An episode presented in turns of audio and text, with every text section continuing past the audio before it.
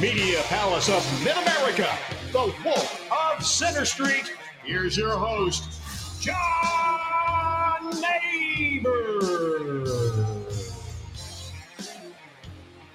Welcome into the John Nabors Show here live from Natty State Sports Studios. Appreciate everybody watching and listening in on this beautiful day here in the great state of Arkansas. I am your host, John Nabors, as we have a loaded Monday show for you today.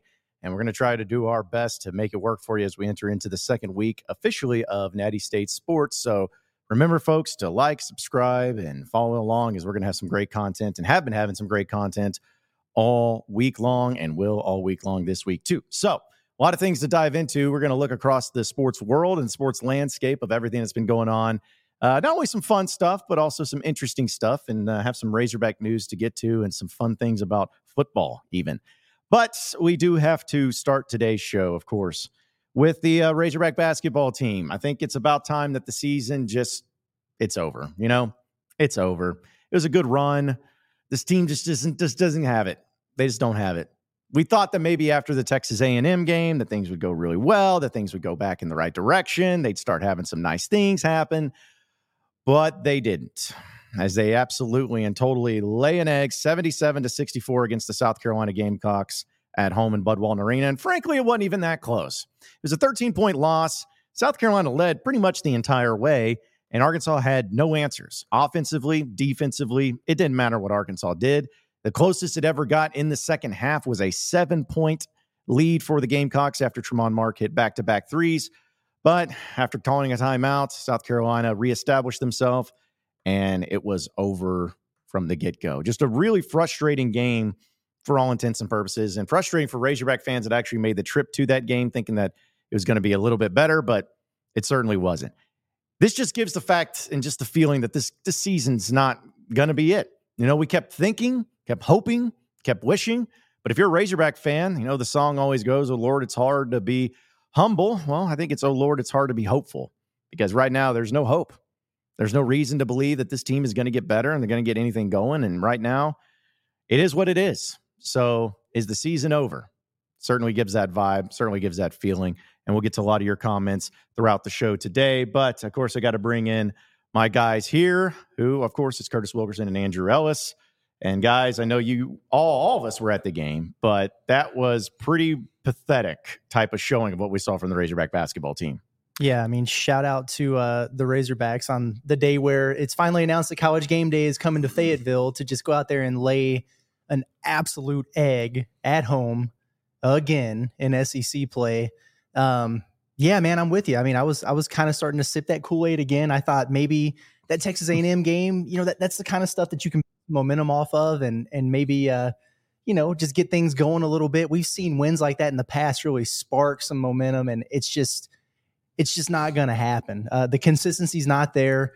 Um, the want to is not there. The the effort, energy, enthusiasm, all those things that we've heard about in, in terms of what are the pillars of the program, uh, they just don't exist with this team. That might sound harsh, but Muss knows it too, and he said as much, that this team does not exhibit the characteristics of the ones that he's had in the past um, at Arkansas or Nevada. And so, um, you know, He, he can keep trying all the combinations he wants, and they can keep tweaking things schematically and prepare or whatever. And there's going to be some nights where they figure it out and they look really good. Uh, but I think those are going to be the exceptions to the rule. Like I just, I just don't have any reason eighteen games into the season at this point uh, to believe that they're going to fully turn it around. And they fooled me once. They're not going to do it again. They could go win both of these games this week, and you're not going to catch me in here on Monday a week from now saying, oh, they got it figured out. They're back. I'm not doing it again. It's not happening.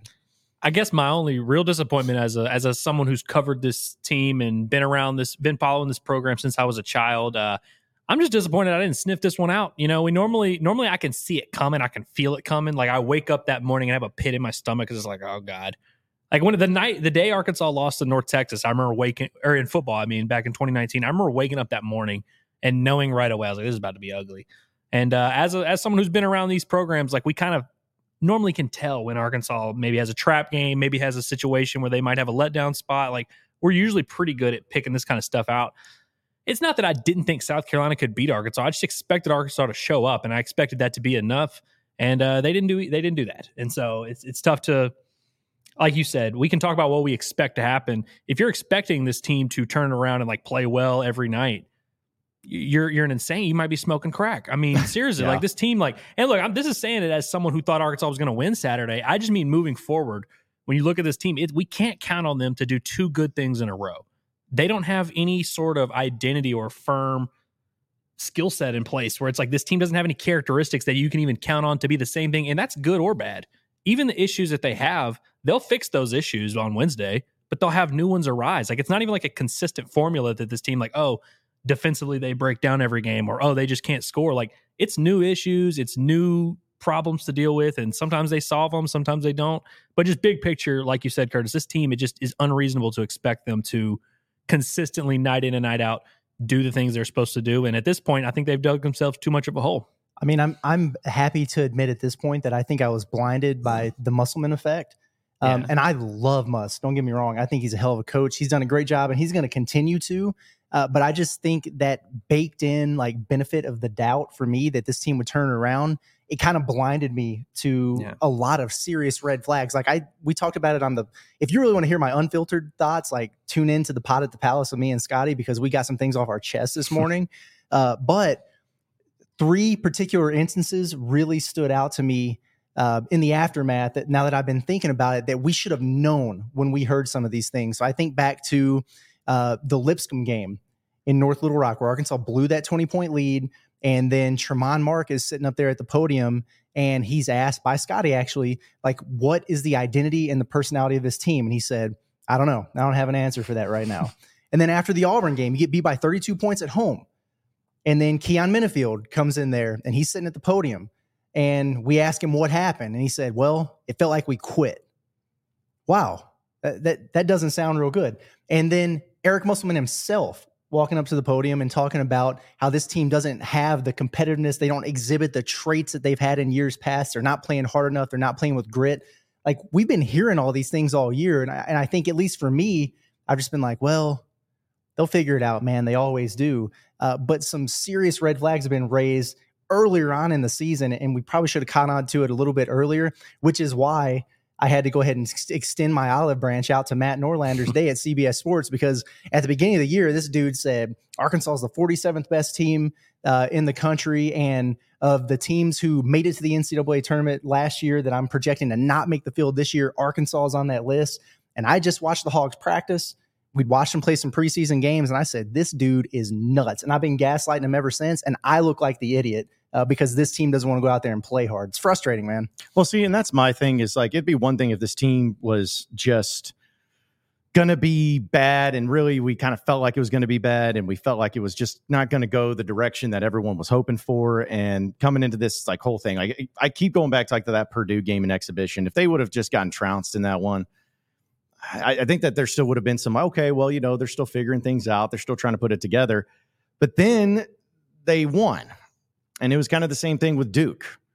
You know, hey, if that if that Duke team would have come into Arkansas and humbled them a little bit and humbled Razorback fans and everything, it could have been like, all right, th- this is just the way it's going to be. I know that those games are at home. I know that that's how it goes when it comes to uh, the landscape of home court advantage. And sometimes you just win those games that you're supposed to or not supposed to at home. But it's like, you know that this team's better than what we're seeing. And I think that that's what might be the most disappointing, is that this team is better.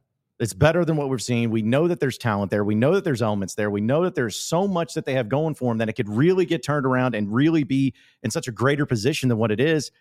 But it just ain't it. I, I mean, that's really what it comes down to. It just ain't it.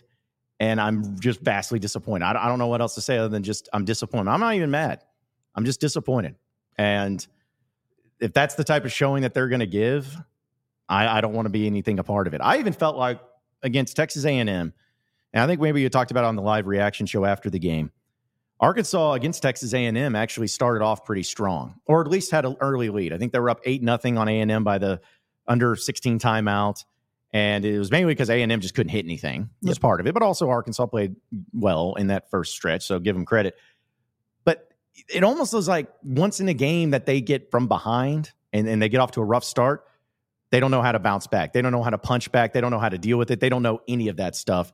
And they just fall totally and completely flat on their face, which is a scary thing. It's a disappointing thing. And that, to me, is just the signs of a weak team, a weak team, weak-minded team, where it's one thing if you could – don't well, because last year was kind of like that too. You know, remember, it took them forever until the Kansas game, essentially, that uh, until they could get it turned around and start winning. And they were down by ten in that game, stormed back and got it. Now it gives the same vibes where uh, any sort of adversity hits this team, they crumble, they stumble. There's no bouncing back from it. And I, it's, again, a bunch of seniors, a bunch of juniors, a bunch of three, four-year players playing this way is pretty disgusting. It's very disgusting. If you think about last year's team, and, and they obviously had their share of struggles, but it was a really young team, and their thing was they would build up a double-digit lead and then choke it away. And I think that's something you kind of expect from a young team. And when you have veterans, you, you thought, you know, okay, maybe they could flip the script on that. Uh, but at the very least, like, these are guys, like you said, who, you know, they've, they've kind of been here and done that and should have a certain level of maturity about them, um, you know, it, on-floor maturity. I'm not talking off the court, but uh, they just don't have that. And it, it is so bizarre to me. Like, I don't know. I just feel like just pride maybe would, would kind of kick in at some point. Like, if I'm at home in front of my fans, just getting my teeth kicked in by, I'm sorry, South Carolina, I don't care what their record is. Like, that's not an N C double A tournament team. They're just not. Uh, they were without one of their best players too. And it just wasn't competitive. And, yeah. you know, if like if you're going to come back when you get down in a game, you have to play hard and dig your heels in and get stops defensively. That way you can get back in the game. You have to create momentum and energy. Uh, and the only time they did that was when Mark hit a couple threes, a timeout is called, and they come back out there and they give up, what, an eleven to one run?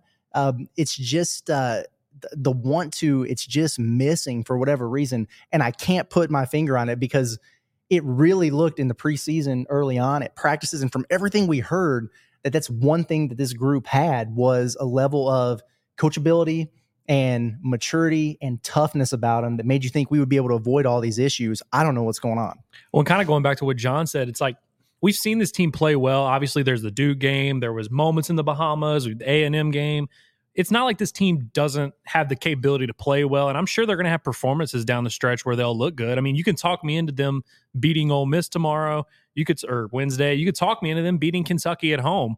I'm not saying they can't do those things, but I just it comes back to the questions of will they be able to do it consistently, and what will they do when that adversity strikes? And you know, maybe they'll maybe they'll make some progress in those areas, but I just look at the resume that they've built to this point, what they have left, like. We keep talking, we've said it all season, like they're running out of time. They're running out of time. They really might have run out of time because it's like, even if you make that stretch and say starting right now, Arkansas is as good as they're supposed to be, mm-hmm. I still don't know if they'll be able to get the resume at the end of it. I mean, they're at like one twenty-five in the net. So it's like they're they're going to have to really be, there's not really margin for error. And that's something that this team needs a lot of because, like John said, they don't really respond to adversity well. So no. They can't afford to, to see too much more. There was well, an account a couple It was a couple weeks ago that was, I think Scotty probably saw this too, but he would tweet out every day, like, as of this day on the calendar, like, these are the teams that were ranked the lowest in the net that made the N C double A tournament. I don't know if he's still doing that, but I need to go find that. But I guarantee you, like, there's no doubt in my mind that wherever Arkansas is right now, I think they were like one eighteen or something when I looked yesterday. Yeah. Uh, no team that was ranked one hundred eighteenth in the net on January twenty-second made the N C double A tournament unless they won their conference tournament. They didn't get an at-large bid. There's well, no way. And we do a thing where we compare our, this team to a lot of past Arkansas teams. I remember back two years ago when they lost to Hofstra and they fell to like ninety in the net. And I remember thinking the world was ending. I was like, holy cow, that is low. Yeah, they're flirting with triple digits. And that was That's also, when you know it's bad. And that was also in December. This is now, we're talking about late January, and they're still getting up there over to one twenty. It's like, this is, this is, we can say that Arkansas had struggles early in the season before, and they have, and they've overcome them. But it's like, this is really a unique situation. And I'm not saying it's in, you know, insurmountable. But let's be be real. This is very different circumstances than what it's been the last few years. Well, let's hear from Eric Musselman, and this is uh, pretty much his opening statement as well as a response to one of Bob Holt's questions about uh, the team and just uh, effort playing hard. Uh, yeah, I mean, it's obviously uh, disappointing. Um, we played, you know, but thought we battled against Texas A and M. You know, we've now had two home games where uh, we're not, you know, exhibiting um, the energy uh, that we need to. So obviously, uh, you know, toughness, rebounding, um, offensively sharing the ball. There's a whole bunch of stuff, you know, and, uh, you know, we, we uh, played against a good team that uh, that played with more energy and more connectedness um, and more toughness uh, than what, what we played with.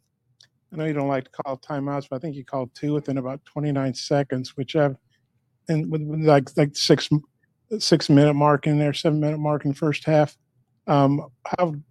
Well, what was the message you were trying to convey? And obviously, it didn't. didn't Just we got to play harder. I mean, that was a pretty simple message, Bob. I mean, uh, I mean the team's got to play harder, tougher. Uh, I mean, we we all see it, and and ultimately, all always falls on uh, coaches. And so we have to do, you know, our part as well. See, I don't think it's as simple as just playing harder. You know, I understand that Muss in the end of that clip talks about as coaches, we got to take accountability. You know, we got to do what we got to do to make sure that uh, we're getting our guys ready and all of that.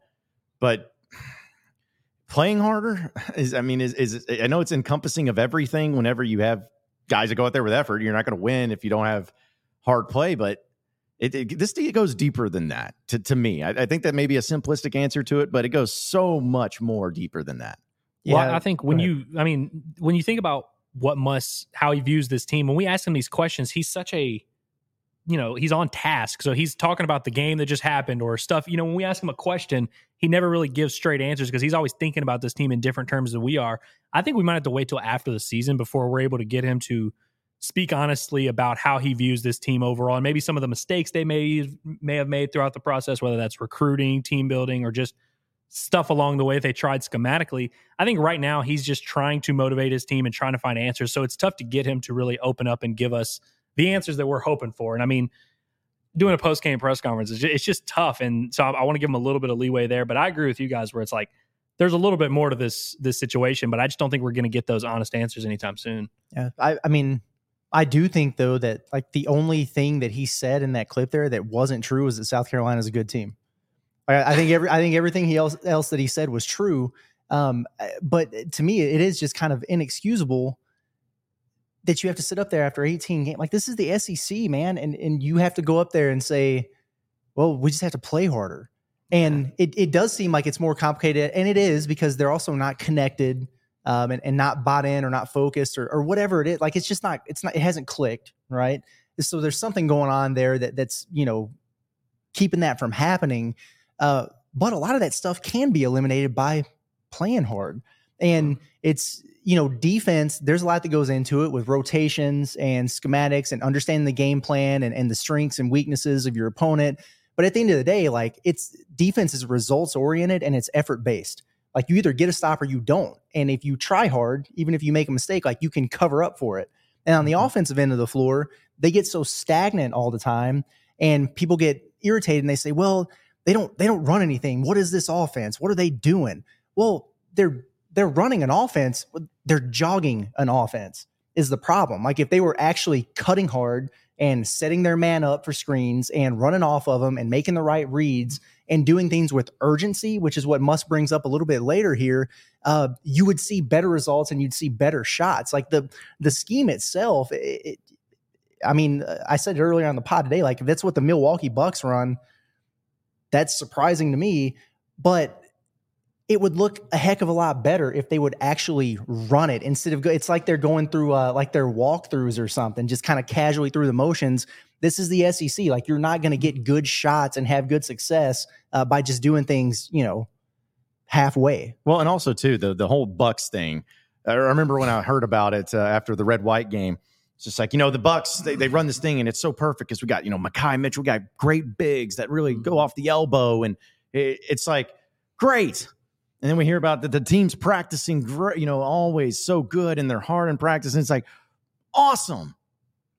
We haven't seen any of it. Like, no. it just, it's, and I'm not trying to say like Muss is lying or that the, he's just, you know, we got sold a bill of goods of sure. a bunch of crap. But like, to me, I'm like, what is this? The stuff that we've been hearing, it kind of, you know what it reminds me? It kind of reminds me of football season with Sam Pittman mm-hmm.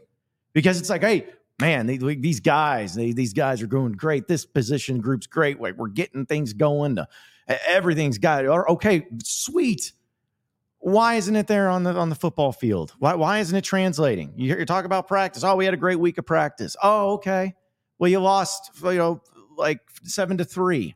Sweet. That's what it starts to remind me of, of like all the stuff that we heard and that we were told and that everything.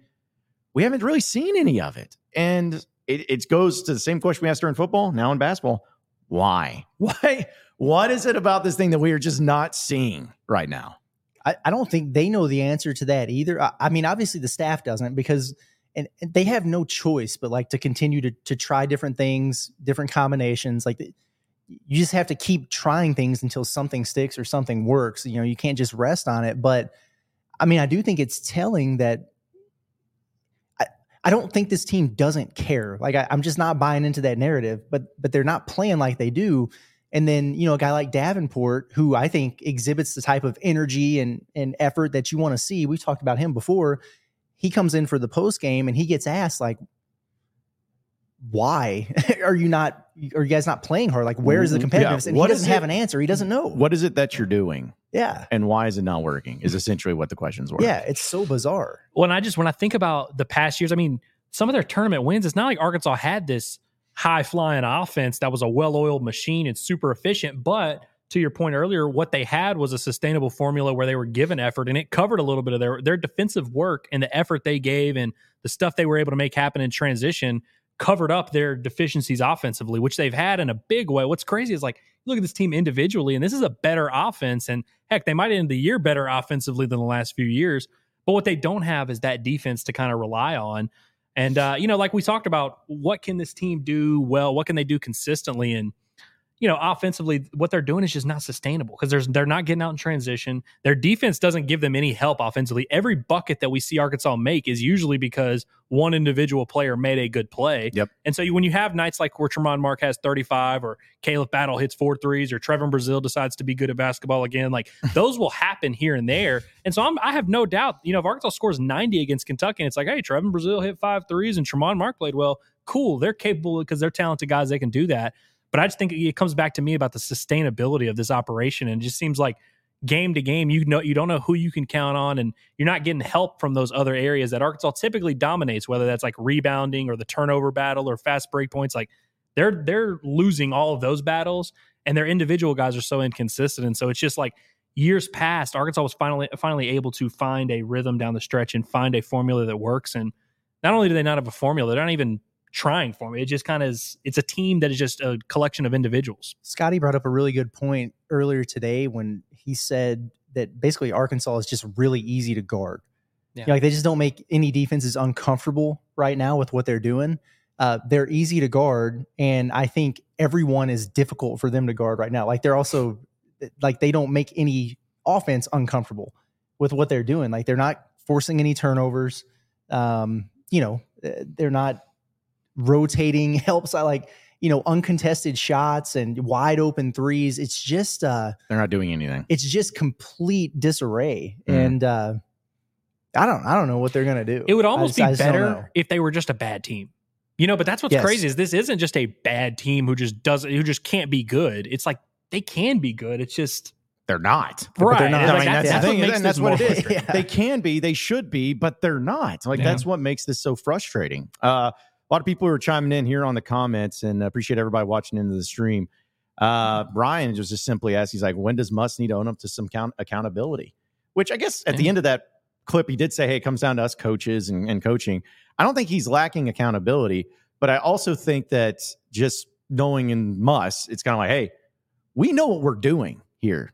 Like, we did not tell these guys and these kids coming in here something different that we're like, we've told them. They knew coming in here what was the expectation. They knew coming in here what was going to work, and it's worked for us every single time.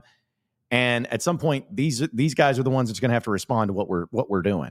Like, I, I get the accountability because they are the guys that he brought in, but I'm sure that that's part of it too. With Muss is like, hey, I we we're do we know what we're doing yeah. as coaches. We know how to make this work, but these guys just aren't responding, or they aren't doing it in the games, and they're trying to figure out the how to, this algorithm of how to just whoo, ignite that fire to get them going. They don't have that. Yeah, and it seems like I don't know. I mean.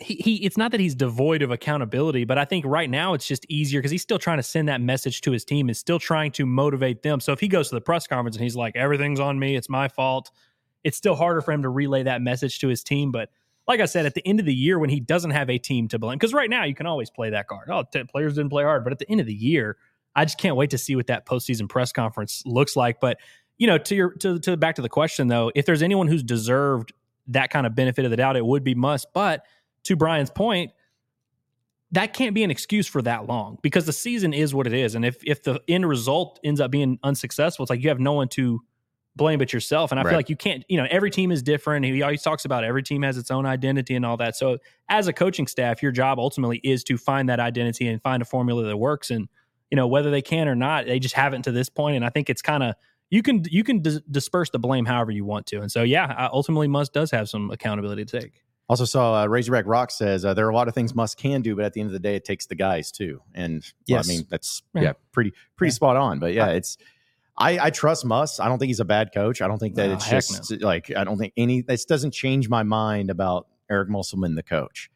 But yeah. it, it does really make you wish that you could almost have like a behind the scenes of like, okay, what is happening here? You know, is it is it a chemistry problem? Because even Uh, Willie says, uh, chemistry seems like the biggest issue right now. They have talent. They want to win. They just can't seem to find a rhythm together. And that's hard to see right now in late January, which I think is a great way of putting it, to where it's like, you, you know that it's there, you know that it exists, you know, you know about talent, all that, but them putting it together, them figuring it out, you know, it's happened at different times and under Muss in different years. This one though, it's just, you know, if you look at it to where last year it took longer for them to figure it out than the previous years, but it was still right there. You know, you kind of saw it. It just didn't click until then. It was right there, though. This seems like it is so far away from being right there. Uh, you know, like what was it, the games that they had last year on, on the road in S E C play? Uh, they had a few that were one-possession games. Oh, yeah. Coming down to the wire yeah. against quality teams, too. Even at home, had some games that was coming down to the wire. Quality teams just didn't play out, just didn't pan out.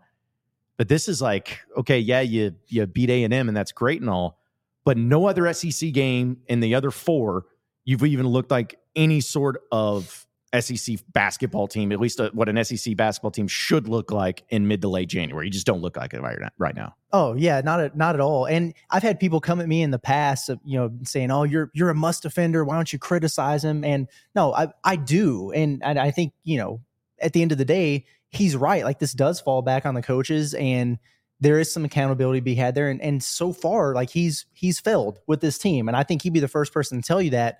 Uh, but, but here's where I'm at with Muss and why I have such a hard time with some of this is, like, last year I did a, a story on Muss, and I talked to guys who've played for him and guys who've coached under him and guys who've coached with him at every level, college, C B A, N B A, whatever. And to a man, every one of them, the main takeaway that they had from their time with Eric Musselman was this dude, like, not only does he leave every, you know, no stone unturned, like he will dig up the gravel underneath said stone to see if there's another one. And like, he's got such a competitive, like, relentless will to win about him that just separates him from everybody else.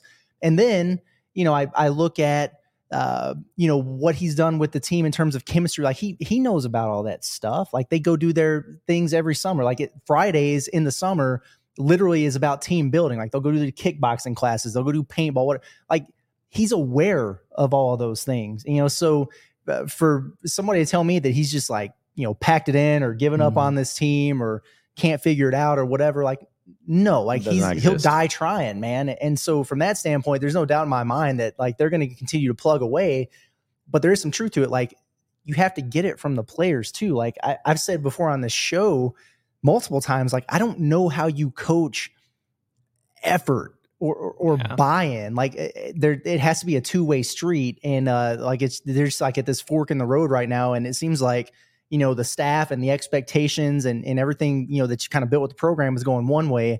And this team, for whatever reason, is going the opposite direction. I, and I I don't know why, and we may never know. Are we going to get Kid Gloves Must soon? He's about to he's about to whip out the baby gloves and pamper this team. Is that what it's going to take? He's just got to coddle them oh, back to life, them back up. I, I don't know, know. nurse I, them back to health. I, I, listen, when I was looking at this box score for this game against South Carolina, brutal, and I see that Tramon Mark was the only player in double digits, had eighteen points. Uh, he played thirty, oh, thirty-two and a half minutes, six of thirteen from the field. Did have two rebounds, an assist, and, and a turn, a steal, uh, as well as just one turnover.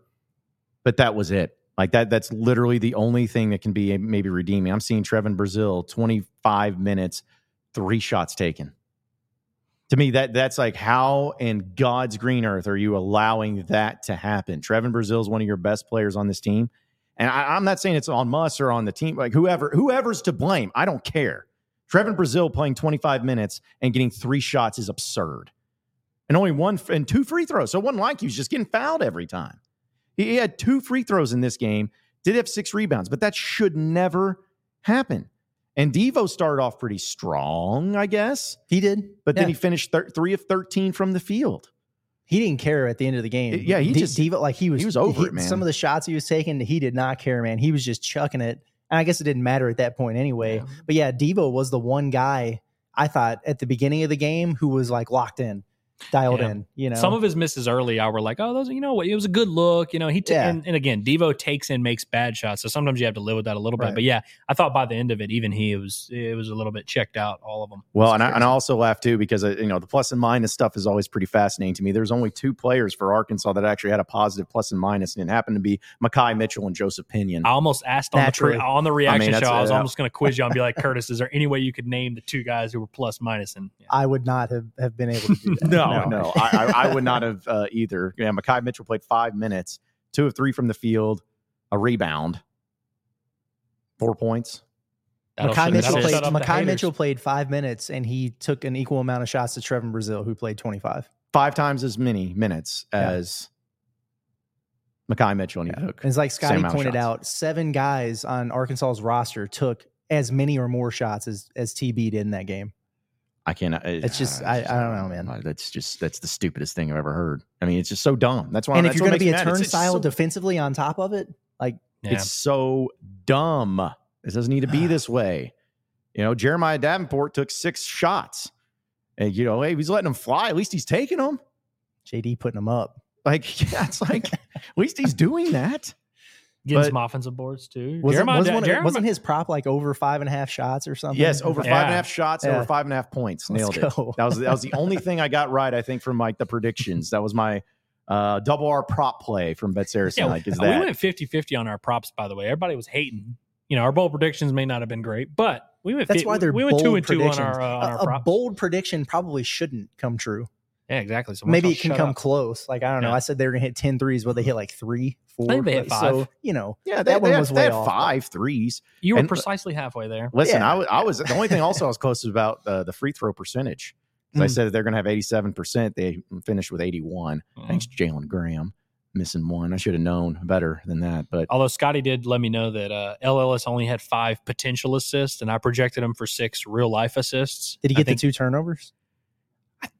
I think he only had one turnover. Arkansas didn't turn the ball over a ton. That's the yeah, that's true. Again, we talk yeah. about how Arkansas, they clean up issues just to create new ones. They haven't been turning the ball over like crazy lately. Five turnovers for Arkansas Lost in this by game. thirteen at home. Put the banner up. Five. Only five turnovers against South Carolina. Five turnovers, and you get trounced at home. And, you know, South Carolina had two, uh, ten turnovers. You're talking about they had double the turnovers, but they also had double the assists because they had twenty assists. How many fast break points did Arkansas turn those ten turnovers into? Oh, you want to know? Hmm. I don't know. It's six. They had they had two fast break points had, in the first they half. They had eight fast break points in this. Eight. Okay. Um, and we yeah. talk like it's it's easy to get twenty assists when you're not really being guarded. Like yeah, I remember one specific point yes, in the in late in the second half when they were just kind of scrambling back weirdly, like in transition, because South Carolina wasn't really pushing the ball, but T Mark had gotten switched off or matched up somehow with South Carolina's big guy who was just hanging out on the block. But the ball handler's dribbling up the floor and there was nobody guarding him. So Mark just leaves the dude under the basket and runs out there to the perimeter. And the guy's like, hey, thanks. And he dumps it inside for like a wide open dunk. That's an assist. You know, it's yeah. like the easiest assist you could get. I just, I, I wish, I wish we had something, something to really just be like, okay, here's how you fix it. But no, no, no one does. And that's, you know, it's, that's not up to us to try to figure out. But overall, again, it just continues to be disappointing. It, it's just a disappointing season, a disappointing year. You hope that maybe they get it fixed. You hope that maybe they can put some things together. You, you're still hopeful. But at this point in time, I'm, I'm feeling like, okay, the only way you can even do it is by winning the uh, S E C tournament, and they ain't doing that. So season's over, right? Season's Done. over. As far as the tournament goes, yeah, N C double A tournament. I mean, they're going to yeah, they're going to be playing on the first night of the S E C tournament oh, at this heck rate. Yeah, like, Wednesday I mean, night sadness. Yeah, or is it Tuesday night sadness? I always forget I when think it moves it's Tuesday. But we don't no, know it's because Arkansas doesn't do that. It's going to be so. Tuesday, hopefully, when the other two teams join the S E C. Yeah, now that'll be fun. That'll be uh, when really you. Where's want the, the S E C the, tournament at this year? Nashville, Nashville. Oh, yeah, it's gonna be in Nashville for like the next twelve years. Yeah. It'll, be, it'll be fun to watch the season come down to that. Yeah. Hey, listen, I, I hope they uh, make a run because I'd like to spend time in Nashville Wednesday, Thursday, Friday, Saturday, Sunday. It's like a full to. weekend out of it. I don't think that's going to happen, but it'd be at least nice to think that uh, you're. That Wednesday's going to be electric, though. Oh, yeah. Oh, yeah. Like against like Missouri and Vanderbilt yeah. and uh, I don't even know who that One last be. battle with Mister Vanover. Well, will, uh, we do oh, need geez, to give a shout out to um, our, our lovely Missouri fans who are just, you know. Yeah, we got a lot of Missouri fans supportive. for some reason uh, watching us. We very well could walk into uh, a situation where Arkansas is going to, to Columbia at the end of the month and it's like one and seven Arkansas and oh and eight Missouri in S E C play. Well, then they're, yeah, they're really good so, friends of ours. So they'll, they'll treat us with yeah, and welcome so. us up with uh, open arms. At least that's how uh, I hope they do it, but probably not. But uh, man, what a time. This sucks, folks. It sucks. It's straight up. It just sucks. So we're going to make the best out of it here on the John Nabors Show, but we're going to take a break. But first, folks, I got to tell you about Alumni Hall right here in Fayetteville. I know some of you are already done with basketball season. I get it. Baseball season's around the corner, though. And we know with baseball season means better weather, hopefully. And it also means winning, hopefully. Well, you can start your winning with Alumni Hall in Fayetteville to get all the gear revved up for this upcoming baseball season. You head over there and they'll take care of you in getting all the greatest, nicest, and newest apparel when it comes to all things Razorbacks. Talking about hats, talking about shirts, talking about even pants. They got all the cool stuff for your vehicles. They even got stuff for your pets. So if you're trying to get uh, some cool stuff for your pets, they got that too. Even Yetis, which I know is a big thing for people. And in fact, uh, I've seen so many people have their Yeti coolers out there in the hog pen. Well, go ahead and get you one over there at Alumni Hall. And they also have the Hall Pass Awards, which means that you earn points with your purchase and you get rewarded. Once you've spent one hundred fifty dollars, you'll get ten dollars off your next purchase. And you, you may be out of town, too. Maybe you can't make it to the Fayetteville location right there on College at thirty-four seventeen North College Avenue. Well, they have a great website. It's simple to find. It's alumnihall.com slash natty state. Alumnihall.com slash natty state. Not only can you shop them online there, but you can have all the newest and nicest apparel delivered right to your door, no matter where you're at. So if you're out of the state and you're going to be making a trip in, or you just want to rep the hogs wherever you may be, check them out today at alumnihall.com slash natty State. We're going to take a commercial break. When we come back, we'll get to more of the John Nabors Show and some other fun topics like the football team having tryouts for walk-ons. That'll be fun, I hope. So stay with us. The John Nabors Show, Natty State Sports. We're not done yet either. So don't be satisfied because we're not done. We're not done yet either. So don't be satisfied because we're not done. We're not done yet either.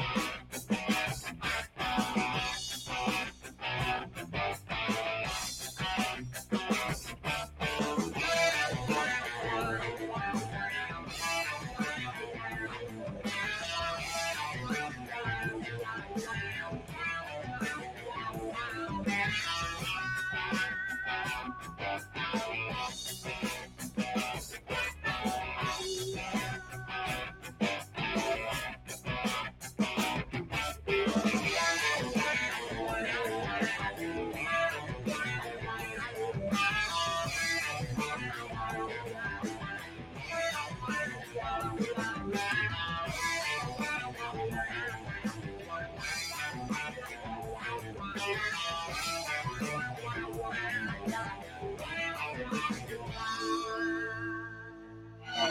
Fayetteville is one thousand eight hundred forty-three miles away, but the call of the Hogs can be heard all the way to San Francisco. Let's stick my dick in the mashed potato. Go Hogs. Powered by Arkansas, for Arkansas. Every time you put a mic in my face, I'm going to say Arkansas.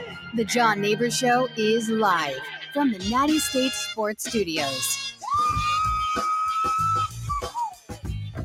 This is the John Nabors Show, live from Natty State Sports Studios. Appreciate everybody listening in this afternoon. Appreciate all the comments and everything that uh, people have been uh, reaching out to us on as well, because there's a lot of people pretty upset, and rightfully so, trying to figure everything out, which isn't exactly the uh, easiest thing to figure out. But uh, I will say that uh, even a guy like Jeffrey says, appreciate the content. Y'all can't disagree with the word that has been said. Hope for better days. So uh, yeah, trying to, trying to, trying to help uh, everybody try to be hopeful, but it's just, it ain't it, man. Ba- baseball's got to save Hog fans. It has to. It has to. Because if this team does not make the N C double A tournament, which they're not, and it just continues to go this way, which it will be, like, is this going to be the this is going to be the worst Razorback football basketball combo season since when? I mean, maybe the it didn't make the N C double A tournament. This would be a historic, like this would be the worst year I could imagine, especially when you take into account the expectations for all three. Like, there's been years where Arkansas has been bad in every sport, but most of those years they're like projected to go four and eight in football, at least, or like basketball. Pick, they were picked to finish fourth in the S E C in basketball, right? Preseason top fifteen. Football, they weren't picked to finish last, right? Yeah. I mean, the fact that they, True. I mean, they were somehow, this was like one of the few times Arkansas was legit worse than expectations. Yeah. I, I think that it's been a problem now for a while that you've had the inconsistencies across, like, we, I think we and you, Andrew, were talking about it today, where you had a year in twenty twenty-one, the baseball team had the number one seed, and then it goes into, uh, you know, it went to the Super Regionals. We know it didn't end the way everyone wanted it, but it did. So you had that, and then the twenty twenty-one football season was the best year you've had since twenty eleven, essentially. And then in the basketball, twenty eleven, or heading into the twenty twenty-one twenty twenty-two season, you went to the Elite Eight. And, like, that stretch right there, it doesn't get much better than that. I mean, that may have been the best stretch of Razorback, at least the major sports you've had in quite some time, maybe in this millennium. Like, it's been a long time. And now it, that just seems like it was so far away. I know we mentioned baseball, but when it comes to the football basketball deal, this this this is teetering with, maybe was it the twenty seventeen, twenty eighteen year? Like, Mike Anderson's the last year.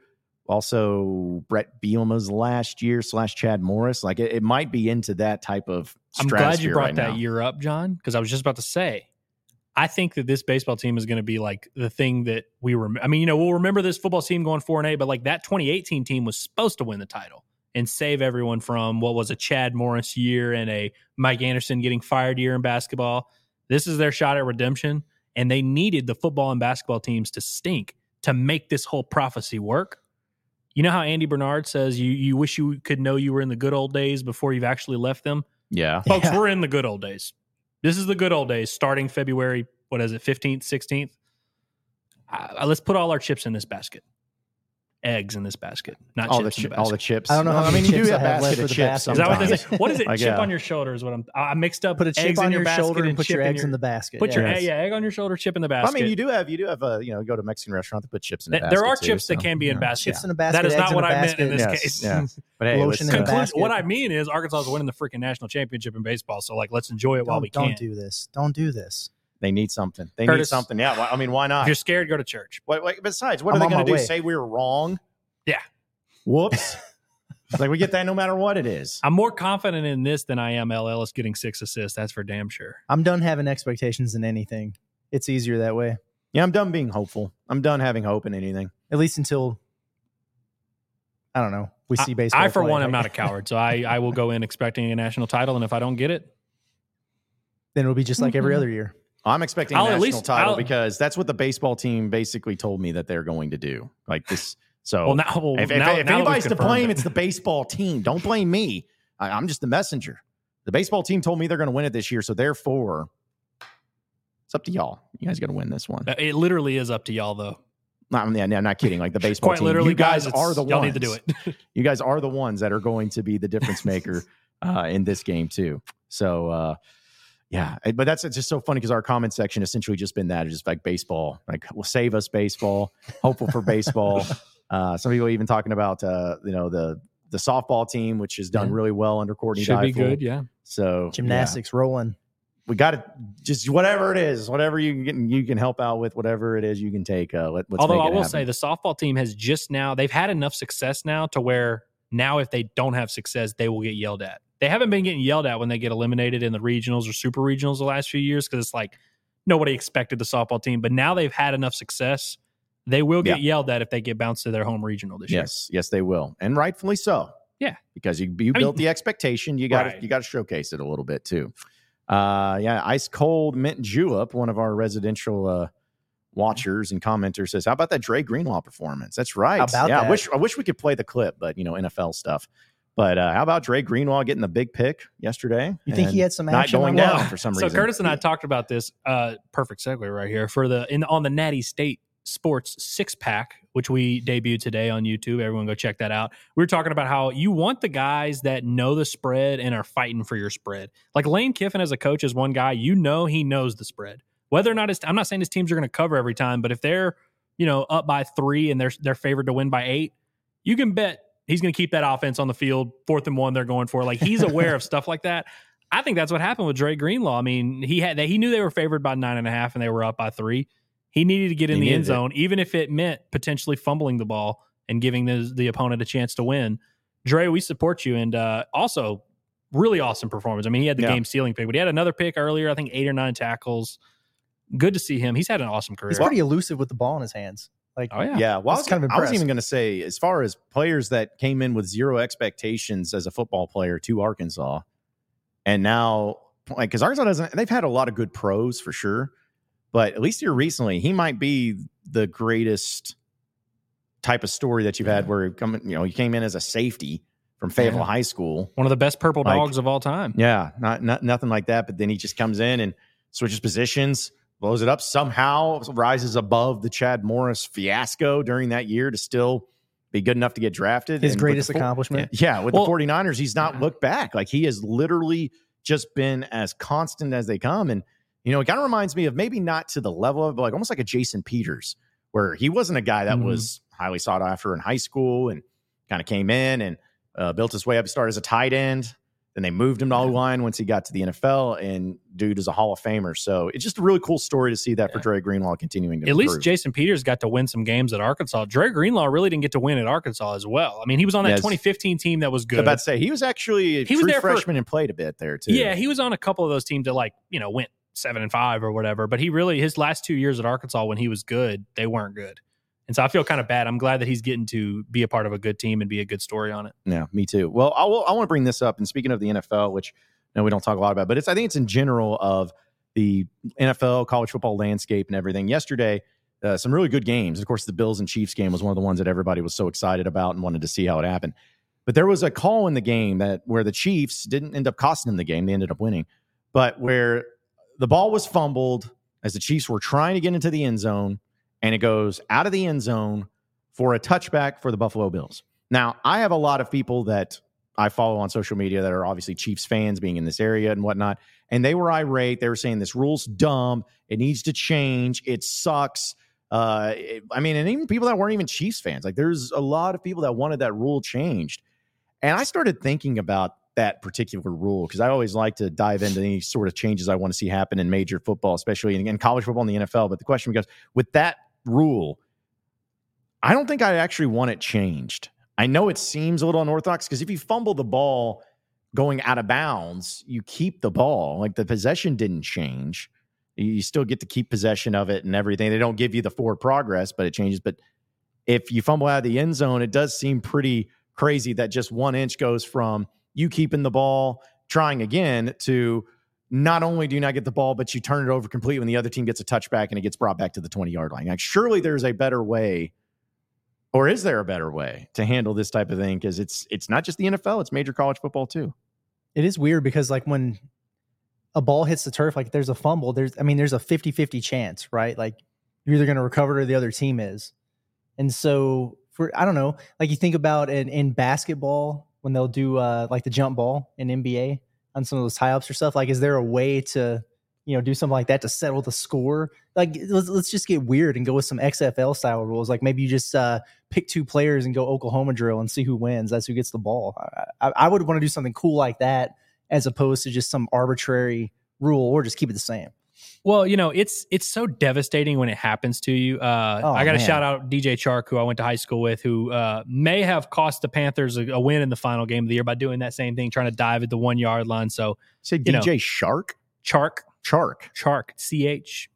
Went to L S U. Uh, anyways, no big great deal. Guy. Shout out to D J Chark if you're if you're tapped in with my content. Appreciate you. Uh, but anyways, I, I think it's a tough rule, and so it's devastating when it happens to you. But you got to keep it. And I, I actually have a tweet as evidence of why it's perfect. Uh, I don't know if y'all know Dragonfly Jones on Twitter. If not, I'm not going to explain his existence. I'm sure I some, have no idea. Well, well I'm not going to explain his existence, but he tweeted, reminder, the end zone fumble touchback rule makes perfect sense. The field is the battlefield. End zones are a team's fort.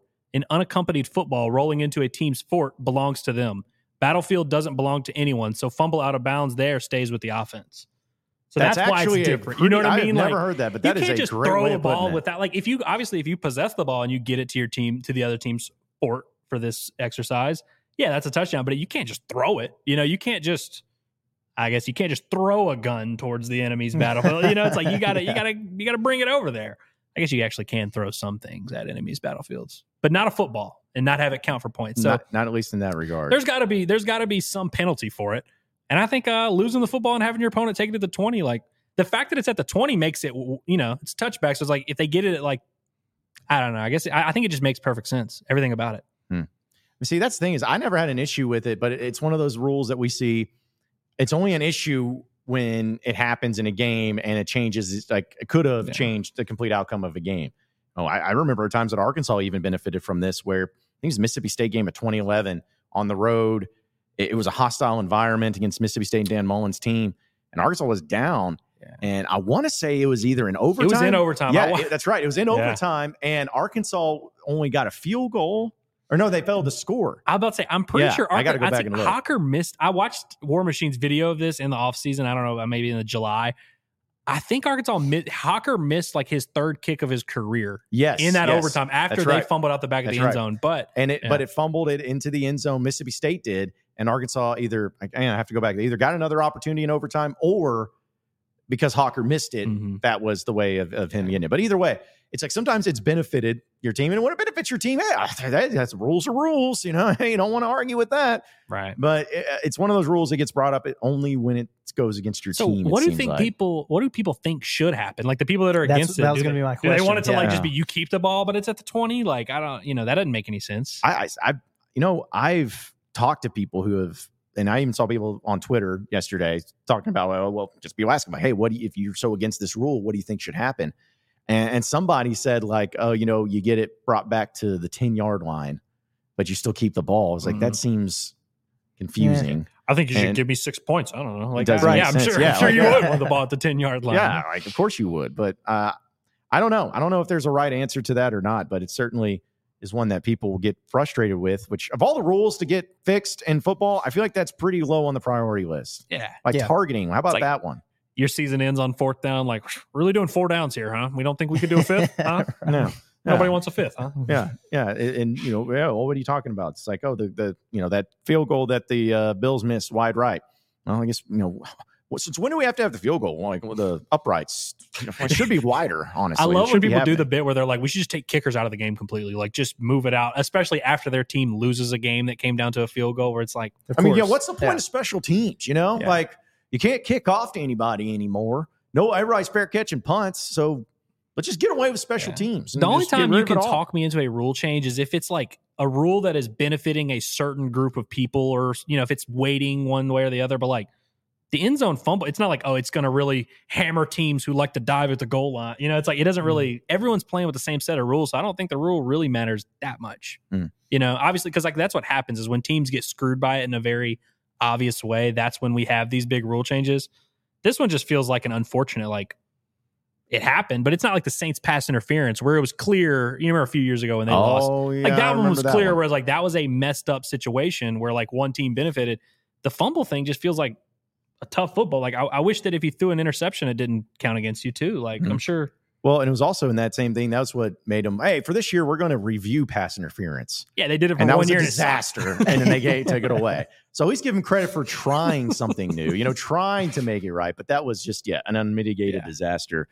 I I still think targeting needs to be looked at, but you know, we're, since it is basketball, oh, it gets looked baseball, at. It gets looked at six times a game. Like, ba- like for right now, basketball, major basketball, whether it's the N B A or college landscape, it's like, what is there a rule that's going on right now that just you hate and you want to change like right now? Because I, I mean, I can't think of one. At least in basketball, people talk about charge and you know offensive fouls and blocks or whatever, but I don't know. I feel like I just basketball think basketball should be officiated a little bit differently, but not rules wise. I just think like you know. How about be four less quarters whistles. In college basketball? Uh, that's that what I was about to one, say. Yeah. Like I, th- you know, in every other level, like it's you know, women they play you know four quarters, and high school you play high four school. Quarters, N B A you play four quarters, elementary college you play ball. Two halves. I think that, and then uh, you know, advancing the ball um, on time, yeah, on time, yeah, yeah. I, I would like to see that. I know Muss would love to see that, but I say that, and you know. You get some of those crazy drawn up like full court plays and uh, teams do the football thing. Yeah. Right? So that, that's actually kind of cool. So I could, I could probably do without that, I guess. But yeah, the quarters, I think you got to do that. I'm kind of happy with the, with the block charge moves that they've made. I, it's yeah. I have in mind. I, I mean, it's, everyone was complaining when it was Jalen Williams out of there course, getting yeah. uh, like I did, fifty I didn't charges even think about or whatever it until it was. Someone said, when's the last time Arkansas took a charge? And I'm like, when's the last time anybody took a charge? And I don't miss it. So. Here's what I really, I mean, I don't know if this needs real legislation changing it. The fact that there's a freaking media timeout every four minutes, that's absurd. Like, I think it should be kind of open to interpretation. Like, I understand there's just set times or whatever, but we're in media. How often does it? you know? Yeah, I mean, we're well, I mean, you gotta you gotta get your commercials in. Folks. Sure, you can get your commercials you in, do. But how often does it work out where there's like a timeout at the four thirty-seven mark, and then there's like a huge stoppage in play, or there's something like. Eight minutes of real time go by and there's no timeout. And then there's like back to back media timeouts. Like I understand and the theory of like, oh, under sixteen, but it with the stoppages, sometimes it doesn't really work out that way. And you end up having timeouts at different times. It's just, and it feels like a lot. And imagine covering a basketball team where the coach actually called timeouts. How yeah, much, how much, how crazy. No, I kind of forgot like, about that. Shout know? Out to Muss calling two in the first half the other day. Though, yeah. But like yeah, within Muss, thirty seconds timeouts. Of each other. Yeah. Like that was crazy. Cause he just, you know, and he doesn't do that, but he started doing it a little bit more last year, I think, because he had all those freshmen. And this year, it, there are times where, you know, I, like he's really, you know, kind of getting involved and in, in calling those timeouts and trying to rally the troops. And there are other times where it's just like painfully obvious that you need one. And he's almost mm-hmm. like, hell with it, man. Like, I'm, I'm like, I'm not doing it. I think about that Lipscomb game again when they were just cratering at Simmons Bank Arena again. And those dudes are just hitting shot after shot. Arkansas's not getting anything done, and Muss is just sitting there like, it's yep. almost like I don't know, guys. Well, and like, I what's like, he gonna say? Yeah, well, I like the fact that you stick with what you you're good at because there, mm-hmm. there were times where, you know, like again, it always goes back to what works and what doesn't work. I remember when Mike Anderson was coaching at the end of games, they like he always called a timeout, or no, he never called. He, a timeout. That's what it was. That's he was, was he never called a play, timeout. Yeah. He never called a timeout. And then when Kai Madden or Anton Beard or somebody would just throw up some garbage and it didn't, you didn't have Qualls to put it back or Portis to put it back and you lost the game. Everyone's just like, why aren't you taking a timeout? It's like, that, it's, it's just, again, if it's, mm-hmm. if it worked and you just let the guys play and then maybe Kai hit those shots or Anton hit those shots or whatever, people would be a lot more apt to agree with it, but because they don't work, people are going to be like, oh, so it's got to go the opposite direction. You need to start doing this in every occasion. As an elite basketball mind, John, I'm here to inform you. The reason they don't call timeouts is so the defense doesn't get set up. I think Mike Anderson probably thought about it. I, this is why I'm going to defend Mike yeah, but, for a yeah, second. But, but Mike never set up anything anyway. So but that's like, what, okay, that's but that's what, why I'm defending right, it is right. because if we're going to call a timeout, I better call something great. Like if you're going to call a timeout, you better have the play that's going to crush. If not, you're stupid for letting the defense get set up and making it harder. So I think Mike just tends, and Muss is kind of like this too, honestly, tends to just let his players make that decision and they'll trust them to do it against whoever. And I mean, Muss, the Mason Jones three that we were talking about the other day, they didn't call timeout for that one. And obviously that wasn't the That's best look. True. But I think like not letting the defense get set up is almost, especially in college basketball, when every offense sucks. Like nobody can shoot in college basketball. Like making a shot just kind of comes down to if your guy makes a shot or not. So it's like, I, I'm I'm honestly team no timeout at the end of the game. But it also makes you wonder too, like thinking about when Tramon Mark hit that buzzer beat against A and M. If A and M hadn't taken a timeout, or was it because A and M yeah, took, the time took the timeout? So if they hadn't taken a timeout, like after Arkansas didn't yeah. foul up three, like would they? Well, that comes it? down to where it's That's like we, we can oh, just man, we can base it on whatever the most recent about result. Fouling up three. I am the big, I'm the biggest proponent of fouling when you're up three. Yeah, Muss yeah. Muss doesn't like to do that, and that and that wasn't really that situation there, but just in general, yeah. he just he doesn't do that, and it's crazy how like the co- coaches are in su- on such opposite ends of the spectrum on that. Like there, you can't talk them down either way, like right. they're just vehemently against it, or the analytics guys are like, it's the numbers, man. You got to right. do it. What do you mean? I'd do it. I would always. It's crazy do how. It. Dude, by the way, I'm. This is a crazy segue, but I'm glad you brought up the numbers. It's funny to watch football coaches over the last like eight years start listening to these dweebs. Like Sam Pittman has a guy who tells him who, whether or not to go for it on fourth down, and you got these like big linemen football coaches that are be that are sitting here going through the numbers and getting it explained to them. That cracks me up. Well, if that, Sam didn't have somebody to tell him to do that, like he'd just flip a coin and make a decision. So I didn't know what to do, so I let the clock uh, run out. I mean, come on, the old shrug, like yeah. I don't know. Yeah, Sam I, and I Brett Bielema are first team all. Every time the camera cuts to them, they look confused. Bielema's really the king of that. Like he's an well, all-American. Bielema just had he just Bielema had like kind of the same look always, yeah. anyways. It's just like, not the look ne- you want to see when, when the camera cuts to your head coach. You like, don't want to see that look. No, but I think like he was Bielema was so like when even when he was mad, his face didn't change really. He's like he didn't have the eyebrows, he didn't have the eyes go like it wasn't anything like that. Now Petrino, you could tell his emotions. Like he didn't, and same thing with even Houston Nutt. Houston Nutt, his emotions were just going a mile a minute, but yeah, there Houston was Houston Nutt is his own emotion. Houston truly Nutt, is. Houston Nutt almost should have been a college basketball coach with how expressive he is. Because that's really like the co- coaches in college basketball are pretty expressive, where it's like every time you cut to them, you're getting a different Well, thing. Also just the amount of like energy and nonstop stuff like Nutt would have been because he doesn't stop. So probably would have been pretty good too, or it may have been stre- more stressful. Yeah, I don't I don't know. But uh, yeah, it's it's amazing to see how coaches handle their emotions, handle their things. Muss is pretty expressive, I feel like. I would say slightly. So. Yeah. You could say that. Slightly a little expressive. So, uh, but listen, we got a lot more to talk about here on the John Nabors Show, folks, as uh, we're going to dive into something about court storming. I think it's fascinating, something that happened yesterday dealing with a women's basketball game. But was it actually a noteworthy appearance or was it flopping? We'll talk about that and a lot more coming up next on the John Nabors Show here live from Natty State Sports Studios. We're not done yet either. So don't be satisfied because we're not done. We're not done yet either. So don't be satisfied because we're not done. We're not done yet either.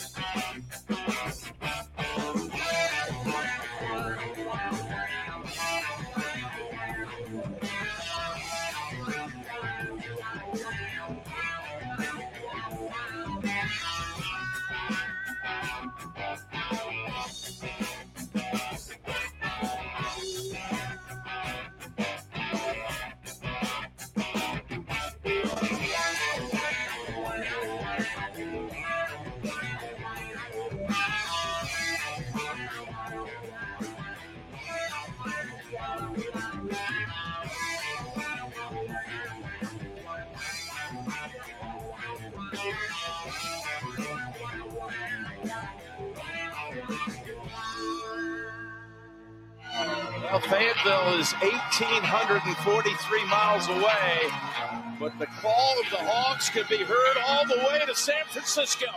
Well, let's take my dick in the mashed potato. Go Hogs. Powered by Arkansas, for Arkansas. Every time you put a mic in my face, I'm going to say Arkansas. The John Nabors Show is live from the Natty State Sports Studios. This is the second hour of the John Nabors Show here live from Natty State Sports. Appreciate everybody listening in. John Nabors alongside Andrew Ellis and Curtis Wilkerson. As we have had a lot of things to talk about today, dealing with the Razorback basketball team and the suffering that I know a lot of you fans are having to go through uh, with the uh, nonsensical uh, parts of this team that you really don't want to deal with and nobody wants to deal with that I don't even want to deal with. So uh, this is something, though, we were talking about rules in, in the previous segment and you know, talking a little N F L and everything. But this was something that really got a lot of people talking. And um, uh, Caitlin Clark, which for those of you who uh, may not know for sure one way or the other, she is a pretty phenomenal and pretty well-known uh, college basketball player on the women's side of things. Well, she is play- of course playing for Iowa, and they were going up against Ohio State. Well, on the road, Ohio State gets the victory, and just in true college basketball fashion, anytime there's an upset, guess what? You're going to rush the court. Now, rushing the court isn't exactly controversial, although it could be, but here it ended up being a little bit controversial because of what happened with Caitlin Clark. Take a watch for those of you watching here. Uh, right there, boom, runs into a fan. Caitlin Clark falls on the ground. She's on the ground for a while. Her players and teammates come over there trying to, you know, talk to her and make sure she's okay. Boom, there it goes again.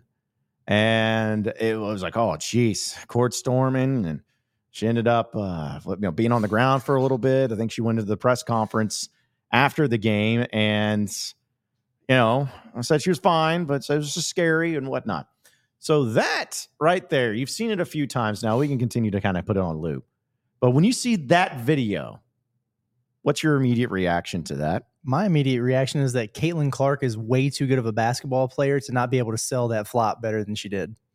Yeah, that was a tough, especially because it wasn't a, a large person, I don't believe, that she ran into. And I don't know if, I mean, I've seen other angles of it. Now, my immediate reaction to this one, Curtis actually sent me a tweet with this one, and it said Caitlin Clark gets decked yeah. after or whatever. I can't remember what account it was. That's exactly what it said, yeah. And I remember watching the video expecting a mauling to happen. So yeah. I was really, I went into this being like, holy cow, I got to watch this. So when I saw this, I was kind of like, ah, it wasn't as bad as I thought. Well, it's like, look at uh, look at this right here. This is their different alternate angle. Ah, here we are. Like, look at this. Come on, man. Oh, okay. Hey, I'm so here's the thing is like, I am someone who is all about player safety, and I'm a huge proponent of making sure everybody is safe that's on the court and court stormings. You know, you, you got to make sure. But this is ridiculous. Like, I don't know what is happening here. Because extension listen, of the you arms run into it, the, like the, the head going back and the twisting and being on the ground. Yeah, like, she hit the full three sixty, man. You know, how many, you. you know how many people have probably taken a lot bigger and tougher hit than that?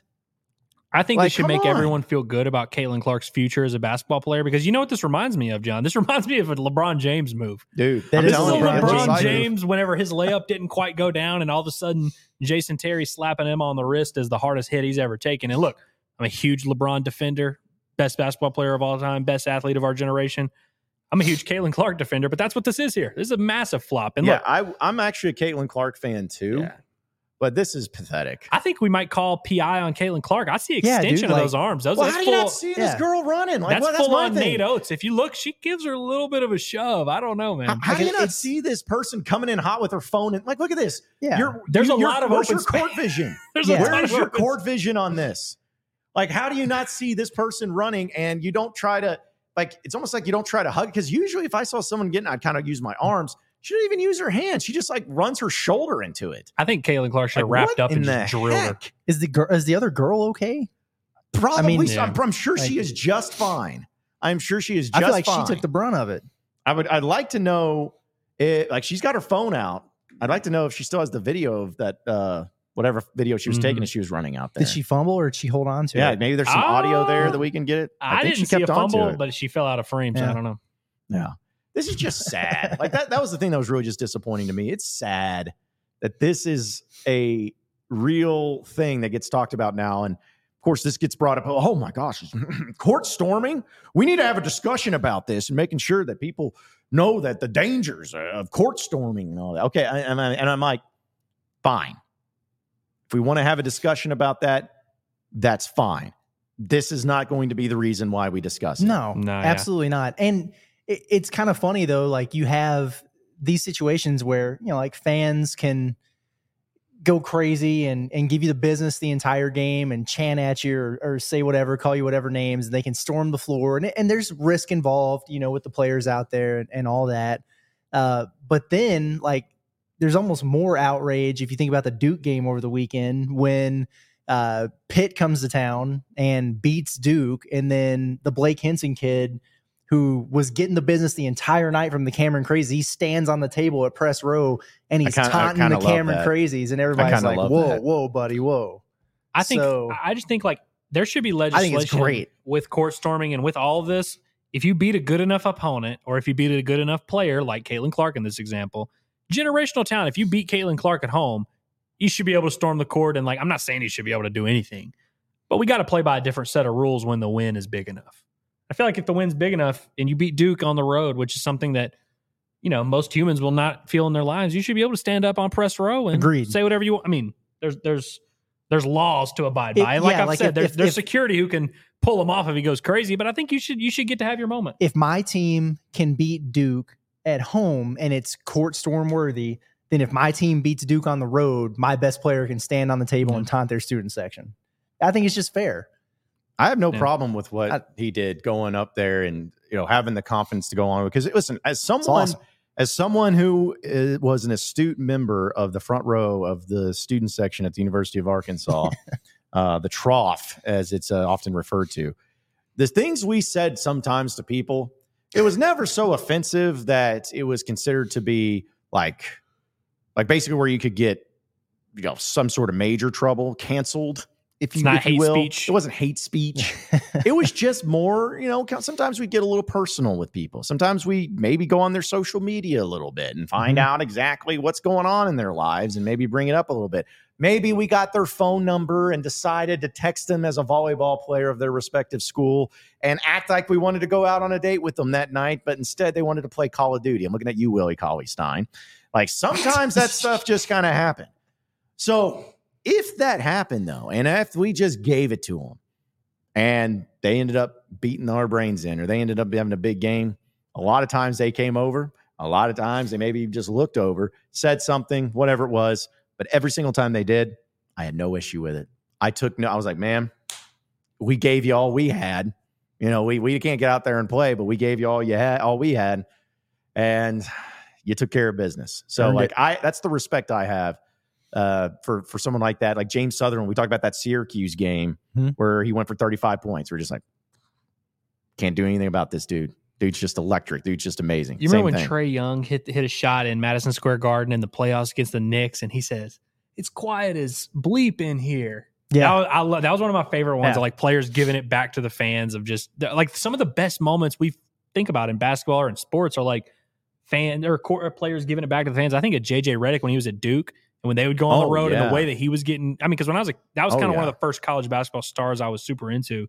The way he would, like, I, I remember them playing at Florida State and him giving it to that crowd. Like, that that kind of stuff is what makes this sport fun. So it's like, we know if we can't have it, then like, what can we have? Yeah. Well, and like going back the, to the rule, like the rules things. Oh, yeah. Um, you know, it like if, if a player hits a big shot and he turns to the student section, like give him the bird or whatever, M Fs him, okay, right, like fine, yeah. whistle him, give him the tech, whatever. But if he turns to the student section and, you know, does the too small or gives him the three right. goggles or whatever, uh, you got to let that stuff go. Like you have to let that happen. I mean, we're not asking for the wild, wild west here. No, we're not saying they no, should be able to do whatever, but yeah, leeway stuff going. Like that. Well, it's like the, I always think back to the, probably the most famous, and I'm going to call it a GIF. I don't care if you call it a GIF. I'm calling it a GIF.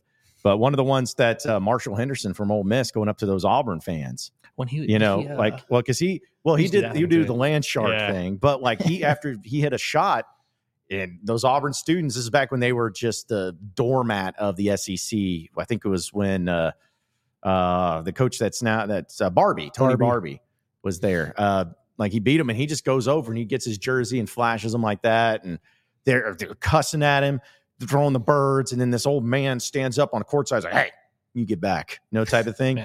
But I love that. I was like, hey, yeah. because they probably gave him, especially somebody like him, a lot of grief during the game. Oh, no so doubt. So if you come up and yeah. win, let it happen. Let it fly. Like you said, no, you know, don't throw them the birds and don't, you know, make too much of a idiot out of yourself, but just let them have it and, and let them see about it. And I'm, I am all for that. It's just also know things may get thrown at you. Yeah. You're just going to have to own it, and you're going to have to get out of there. Maybe do it quickly so before anybody gets the courage. But I'm I'm are, all for stuff like that. Are we jaded because we we cover the program where the coach jumps on said press table with his shirt off or throws the well, L to okay. the opposing fans? I don't even know. I thought, yeah. I thought both of those things were awesome too. I'm well, just what saying. It comes down to for me is follow rules. Don't follow unwritten rules. Yeah. Everybody always freaks out about like what's over the line, like horns down. This is an unwritten rule. You cannot freak out and cry over an unwritten rule. Same with like, you know, flashing your jersey or doing the too small or like staring down your opponent. I hate when they give technicals for staring someone down where it's like, right. Is it disrespectful? Sure. Does he mean it condescendingly? Sure. But it's like, if he's not doing anything, if he's not saying anything crazy. Yeah. Like who so are I, you to assume intent? And so like, I think about that all the time because in baseball, obviously, anytime someone pimps a home run, it's a big deal. Anytime a pitcher gets a strikeout and, and it celebrates, it's a big deal. It, as long as they don't break any actual rules, like they're not flipping the bird, yelling curse words, or like, you know, doing any inappropriate gestures, let's let's roll. Let's play yeah, ball. I'm I, with you. I, I want that. I, I want the players to have fun. I want to have fun.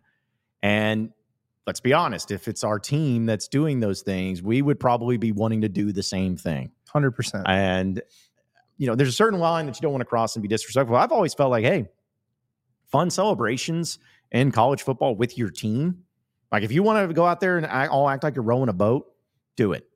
I think that should be allowed. Mm-hmm.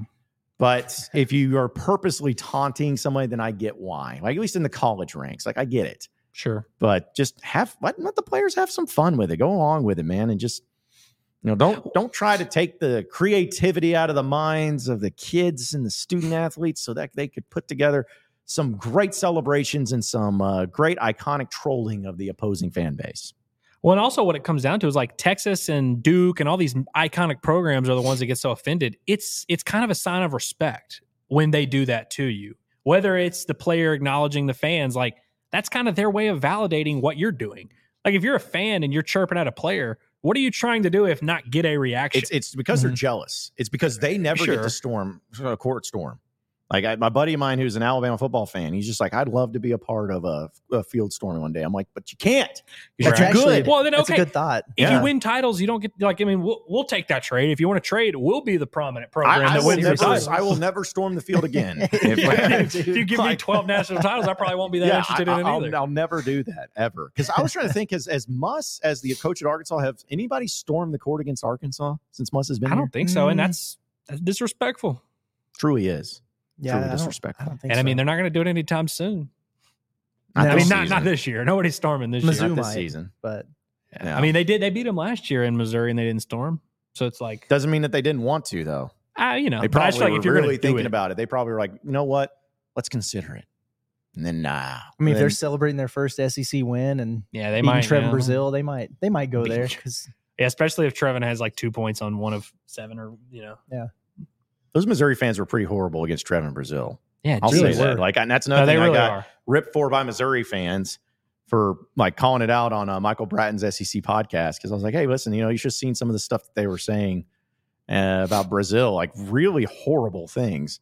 And then when I bring that up, Missouri fans are like, oh, Razorback fans said things too. I was like, Tr- please try to find me anything where a true, legitimate Razorback fan actually went out on social media and said, I really am going to celebrate and I am very thankful that that Missouri player had an injury that completely ruined their season and you were glad for it. Like, yeah. If you can find me that type of tweet, then maybe you have a case. But there were multiple things like that from Missouri fans about Trevin Brazil and the hatred that they have for him. So uh, I don't think that there's been enough... like a more hated or heated type of thing than what uh, Missouri fans feel towards Trevin Brazil and Arkansas. It's really it's Arkansas. It's just yeah. really Trevin Brazil right. in basketball. At least. It's, it's odd behavior. And, you know, my theory right now is like that game might be what Trevin Brazil needs to, you know, have a fire lit under him and start playing good basketball again. Like maybe we're just going to have to wait until he goes yeah. to Mizzou. Like if he doesn't bring it for that one, I just don't think it's going to be brought. Well, and I mean, hey, we talk. It's funny that we're def- we're we're now coming to the defense of Trevin Brazil. All we say is he needs to play better basketball. That's all we say. We if don't he, say if anything. He doesn't crazy, agree with that yeah. too. Like that's right. a problem. So I, I think a, he knows. Goodness, but yeah, I agree. I mean, it is. I, it's so funny to me that how closely fan bases monitor players that transfer out. And look, I, I get it. You know, I think it's valuable and interesting to like kind of keep track of it, but to root, truly wish bad on these guys. Like if you're an Arkansas fan and you're going to be like hate watching K J next year, you're an idiot.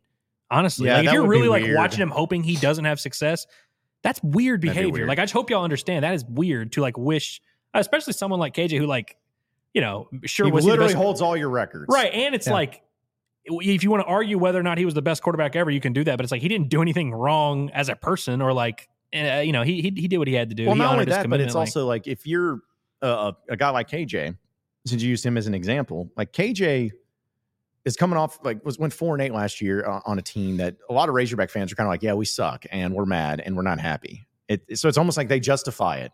You know, anybody that transferred out under Chad Chad Morris, everyone's like, get it, right. Totally get it. I wouldn't want to be here either. Right. But it, it's the times where you do have success, like Joe Foucha, Greg Brooks, like those guys when they left, they're like, wait a minute, you we had a better year than L S U did last year. You ran over to get the boot, and you were so excited when you got the boot.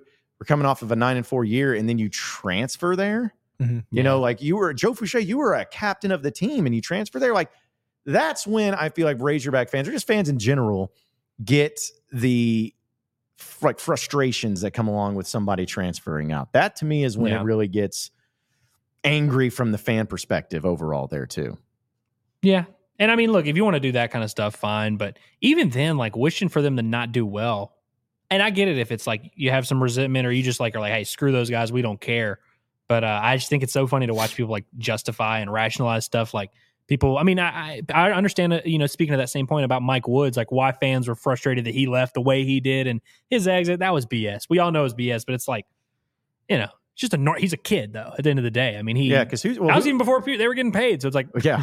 So who is the like public enemy number one for transfer out of Arkansas Razorback history? I, like who's got to be the, as far as a transfer out of the program? Not not like mm. Malik Monk, who never. I mean, even like started. Does Mitch Mustaine count in this in this nah, regard? But I don't think he's public enemy number no, one. No, he's definitely like I don't think enemy. People hate him because it's not like he went no. to U S C and balled out. He did. So I don't not, think it would no. be him. Um, Damian Williams balled out at U S C though. But he's not, again, not public enemy number one. Right, right, right. I don't know. I mean, there hasn't been a basketball guy that transferred out like under bad terms. That, shout out to Hunter Mickelson, though, because I remember tweeting yeah. at the Liberty Bowl that it was the Hunter Mickelson Bowl, and he liked it. I think that there were actually people that really did not like Rodney Clark when he left. Oh, yeah. He was a, like, he was a big he, one, yeah. He was a big if one. If he had left in an era where Arkansas basketball were, like, cooler, like if, if he were there now and did that, maybe. Right. I understood that. I was upset about it. I understood it. Right. Yeah. No, I, um, I was upset about it, too, because I felt like Rodney was in my mind at the time, like, oh, he'd be man, he'd be great in Mike Anderson's system. And I mean, he had to go up and play for, uh, you know, Brad, Brad Stevens. Stevens yeah.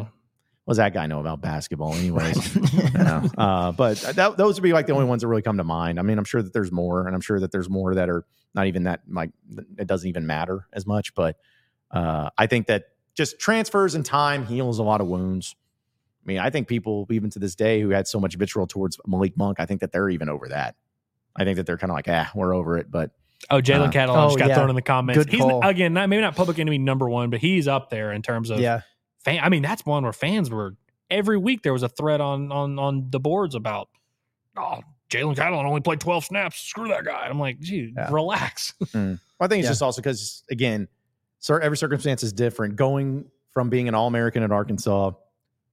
And going to Texas yeah, is what's really going to make it bad. I, that's why I think nobody's going to have issues with K J Jefferson because like he goes to U C F. Yeah. You know, now if he yeah. went to Ole Miss or Auburn, probably be a lot yeah. more there. Or if he went to Missouri or something, probably be a lot more there.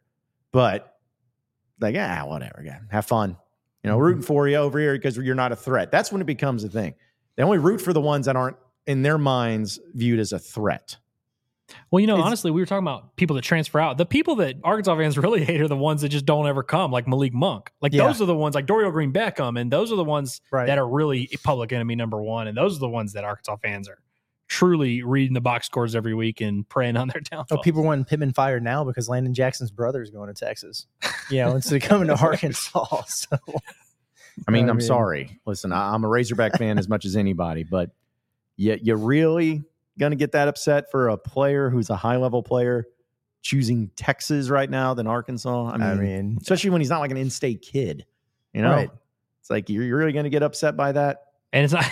Landon Jackson's had a great career at Arkansas, has a great two seasons, was really good last year. It's not like Landon Jackson is some homegrown, like, staple of the program, had nine years here. I mean, he's had, he's had two really good years here, and Arkansas loves him. But, I mean, it's not like his little brother has to go to Arkansas. It's not like one of those things. No, in fact, they've seen a lot of cases where, uh, you know, players that had their relatives or brothers or whatever at Arkansas, mm-hmm. who some of them did go and, you know, really didn't pan out. You think about, you know, Chris Gregg and Will Gregg. Like, Will Gregg yeah. just did not work out, and he was a big-time player. you know, it just wasn't there. And it's even, been a rough go of it for legacy tight end brothers. Yes, about, at I'd say the Henrys. Yeah, the Henrys, man. Yeah, man. Yeah, the, the, the really? Henrys with Hunter Henry. And then Hayden Henry was one that was, I was like, okay, yeah, I could walk on linebacker. Actually ended up being a significant yeah. role player on that defense. And then Graham Hudson Morgan. Henry, who was, everyone was like, oh, this guy's going to be just as good if Hunter Henry, not if not better. An S E C all freshman team after having like one hundred fifty-eight receiving yards. And that was COVID, yeah, that was COVID it. Was not real, man. Any award anyone won during the twenty twenty any season, yeah, it does real. Not matter. I don't even remember who won the Heisman. Was that Devontae Smith? Yeah, yeah. So yeah, yeah makes that's sense. No, but any, yeah, uh, but yeah, same thing. Drew Morgan, Grant Morgan. Yeah. You know, they've had some times where legacies, or even like sons and uh, dads and their sons, like Ron and Ronnie Brewer. You know, I'd say that one worked out. out pretty well. Yeah, yeah. But there, I don't think there's been as many of those, at least for uh, fathers and sons. Someone says Beckham Black in twenty twenty-eight. Beckham yeah, you got to get that kid, Anthony Black's little his brother. little brother. Oh yeah, dude. Yeah. Like I, that kid, dude's good, and they look yeah. just alike. It's crazy. I'd say, do you, yeah. if if if you're going to be a part of that uh, family, be a great basketball player, you got to have the hair to go along with it too. Yeah, like mm-hmm. that's that's something that uh, you know is pretty iconic. But yeah, he, seeing them like on the basketball court after every game in Bud Walton Arena, uh, and just playing around. I'm like, I could say maybe one day I, I was I watched that kid play when. Round on the court, and he ends up being in the N B A. He's so. just a young whippersnapper. Yeah. yeah. Razorback fans really do love scouting the kids when they're thirteen. Yeah. They like that. It's kind of weird. Because um, even like, I feel like Kane Archer, you know, the one from Green. Yeah, I feel oh, like yeah. fans mm-hmm. have been scouting him for a that, minute. That's exactly who I was thinking. Yes. They've been scouting him for a minute. And it's also because I've been hearing about that cat since he was like nine. And I'm like, geez, I'm tired of getting D Ms about this kid. Yeah. yeah so especially like with the, the, like, the Greenwood, the Greenwood like, connection. Let's let him, let's let him grow up first. Yeah. They're not going to do that. Uh, but yeah, there's, there's been a few of those, you know, like season in state kids and, and things that like that happen too. Yeah. But speaking of that, uh, I don't know if anyone remembers it, but you know, Courtney Fortson, we played at Arkansas. Again, I was in the student section, but they handed out Courtney Fortson wigs. I still have yeah, them to I remember day. That. Like, did it they was, really? It, I don't yeah, remember it was that. Literally the the dreads and everything. Or I guess it was a corn. It was, I can't remember. It was, it was dreads because it yeah, was, was a dreads, full yeah. on. Yeah. Because it had pull and then like it had a rubber band in the back and you had a headband on. I still to this day man. have it. It was the coolest thing ever. And I remember uh, people also used it because of, I guess, Lil Wayne's latest album that oh, come yeah. out, the Carter Three or whatever. Oh nine, I oh, eight, so, oh nine. Yeah, so everybody was like, "No, I'm just going to use this and be Lil Wayne for Halloween." I'm like, looking back, I was like, "That's problematic. That could get you in trouble these days." As long as the costume stops at the hair. Yeah, yeah. Well, I mean, yeah. It's, as long as it, as long as it does that, uh, yeah. Because I don't think you know kids in Fayetteville putting up the uh, you know the tattoo of the uh, the teardrop or anything like that. They're going to span or other things. You know, people talk about peaking do. in high school a lot. The time period you're describing right now, that's when I peaked. oh eight, oh nine. Those, that was a great time. Why Why then? Because Courtney Fortson had that one debut at Arkansas, and I thought he was the best point guard of all time. Lil Wayne was dropping an album.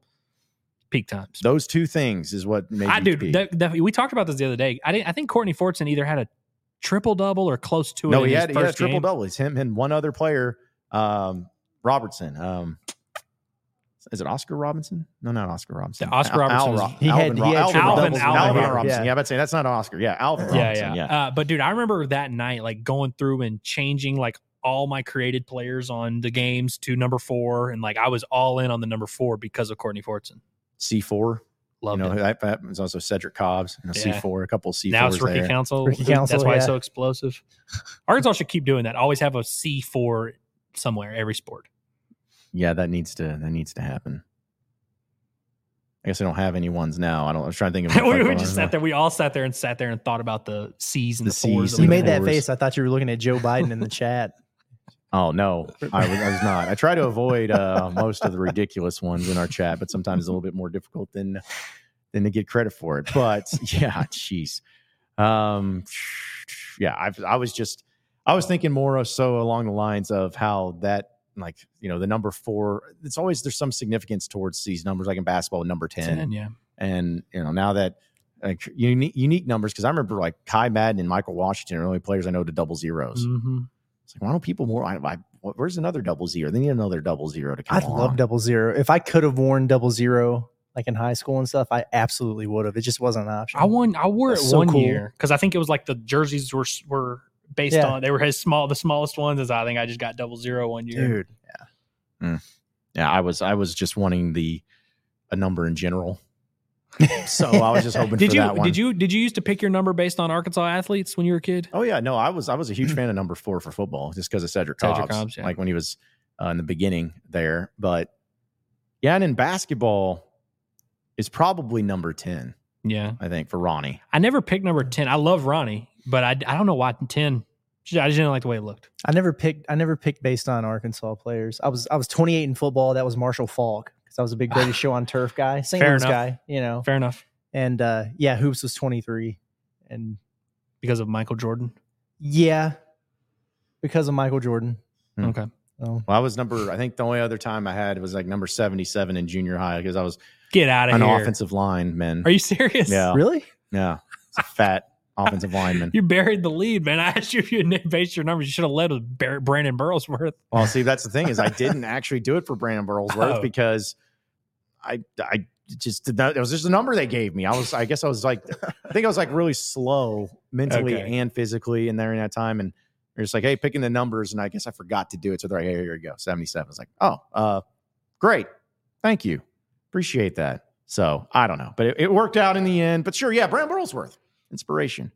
I, th- I thought that's what, when you, as soon as you said seventy-seven, I was like, oh my gosh, man. Yeah. Well, I, again, I should have, should have mainly done that one too. But. I bet there's a lot of kids in the state of Arkansas who were like playing baseball wearing number seventy-seven.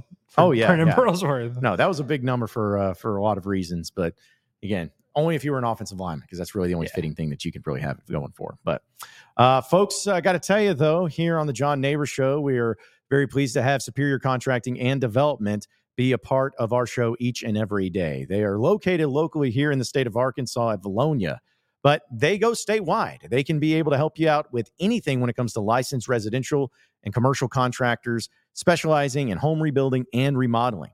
They handle from fencing to drainage, additions, or remodeling of your existing structure, all the way to land development and ground up construction. If you're needing a new pool, they can help you out with that. If you're wanting to redo the complete and total inside of your house, they're helping you to do that, and they're very easy to contact. You can call them today at five oh one, four five three, three oh five three, or you can visit their website at superior arc dot com, superior arc dot com, or you can also email them. Get a direct response back, contracting at superior arc dot com.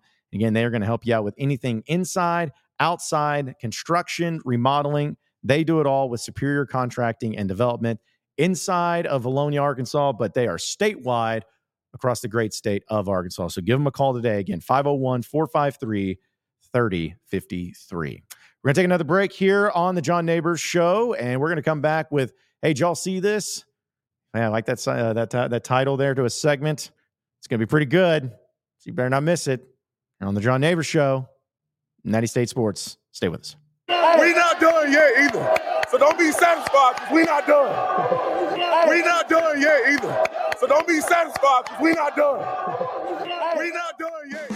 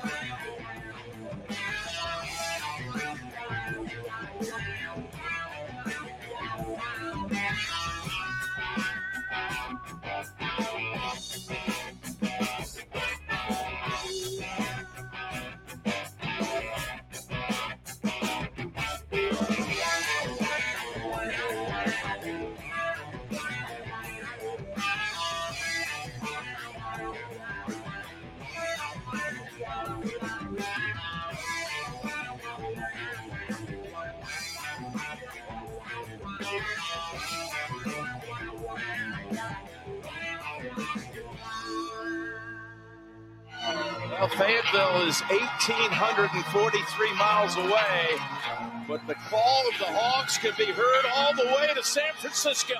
Let's dig my dick in the mashed potato. Go Hawks. Powered by Arkansas, for Arkansas. Every time you put a mic in my face, I'm going to say Arkansas. The John Nabors Show is live from the Natty State Sports Studios. This is the John Nabors Show, live from Natty State Sports Studios. Appreciate everybody listening in. Just got about twenty-five or so minutes left of today's show, but thanks for everybody watching in, commenting in, and having some fun with us. So I am John Nabors. Alongside, of course, we have Curtis Wilkerson and Andrew Ellis uh, here in studio with us as well. So a few things that uh, we're going to dive into, fellas. And, uh, hey, did y'all see this? We'll call it that segment at least, but... Uh, this is a funny one to me, and this actually has to do with Razorback football, if you can believe it. But uh, walk-on tryouts are officially here for the Razorback uh, team and all. So if you guys want to like walk on for the Razorback football team, here's your opportunity. Apparently, you have to be a student, so that eliminates almost all of you uh, anyways. But uh, according to the official Arkansas Razorbacks dot com, Uh, the Razorbacks will hold tri- walk-on tryouts for enrolled students on Tuesday, February sixth, at the Fred W. Smith Football Center. The tryout is only open to full-time students of the University of Arkansas Fayetteville campus. I hate how they do that. It's University of Arkansas. I don't have to say Fayetteville campus. I guess if it's like full-time student of the University of Arkansas, like online classes maybe, I don't know. Mm-hmm. But students must have availability during the mornings of the spring semester to match the team's practice schedule. Check-in and registration will begin at nine forty-five a.m. in the Fred W. Football or Fred W. Smith Football Center lobby, with the workout to follow at ten forty-five. So here's what you got to have for everyone that's wanting to participate: a University of Walk-On Arkansas Walk-On tryout form, a University of Arkansas tryout medical clearance form filled out, complete and completed by a physician. No other form will be accepted. Sickle cell test results, and a proof of insurance, if any, and a current copy of an insurance card. So my thing I'm laughing about is the proof of insurance, if any. I'm like, wait a minute. So does that mean you don't have to have any you insurance? You can be like, no, I don't have to have any insurance. So like, so if you don't have any insurance, so is it required? It says you must have the following. So I'm, I'm kind of confused on it, if that's like a, a thing or not. You one hundred percent have to have insurance to participate in, in college football. That's I don't know why that's in there. Well, I've got good crazy. news and I've got bad news. I actually found out a loophole to where I had some eligibility left and I could take some classes in the next few semesters and make it work.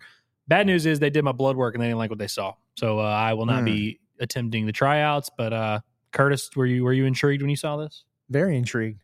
Yeah, very, uh, training camp starts tomorrow. Just got to figure it out. Get a student I D. And we're yeah, rolling, man. Like, that is the day us. one of training camp is getting enrolled at the University of Arkansas. Yeah, it's like I would love for one of us to be able to uh, to be able to check that out and just like go through it. Like even oh, if yeah. we're not gonna, I would love just to see what it's like. Little Vince Papali action. Like, should, yeah, but like, do they give you the equipment, or do you have to like make it to a certain stage before you get the equipment, get the helmet to put on that that hog on the helmet? Like, do you oh, get yeah. to that point? Dude, how sure. mad, how mad would you be right now if you were one of the academic advisors at the U of A?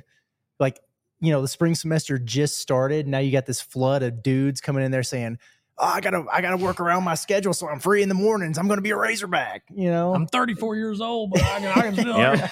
Yep. It's like they, it's like yeah. It's like if I would have been able to have that. I feel like they do this every year though, right? But it's I don't know the yeah. timing of it's kind of interesting in the spring. I think they Maybe did it last. It last spring, but I, I don't know. I mean, this was, this was, again, we talk about stuff we liked as a kid. This was like my dream as a kid. So this, this was this. just oh, this. man. Yeah. Yeah. Students will not be able to try out if the above forms are not complete, or, you know, I guess if maybe the insurance is a thing or not. Um, and on file with the University of Arkansas Sports Medicine staff prior to the tryout. Tryout participants must have played football in high school or college and must bring their own football workout apparel and equipment. No, so, so you got to go, go back home to I've coach lost and be interest like, I need, in this operation. I need now. some shoulder pads. Yeah, coach. So that's what I'm saying. Like, so you're telling me, strap. you're telling me that not only that they having to have the, the own apparel, that's fine, but the equipment, so you have to have your own shoulder pads, your own helmet, your own everything.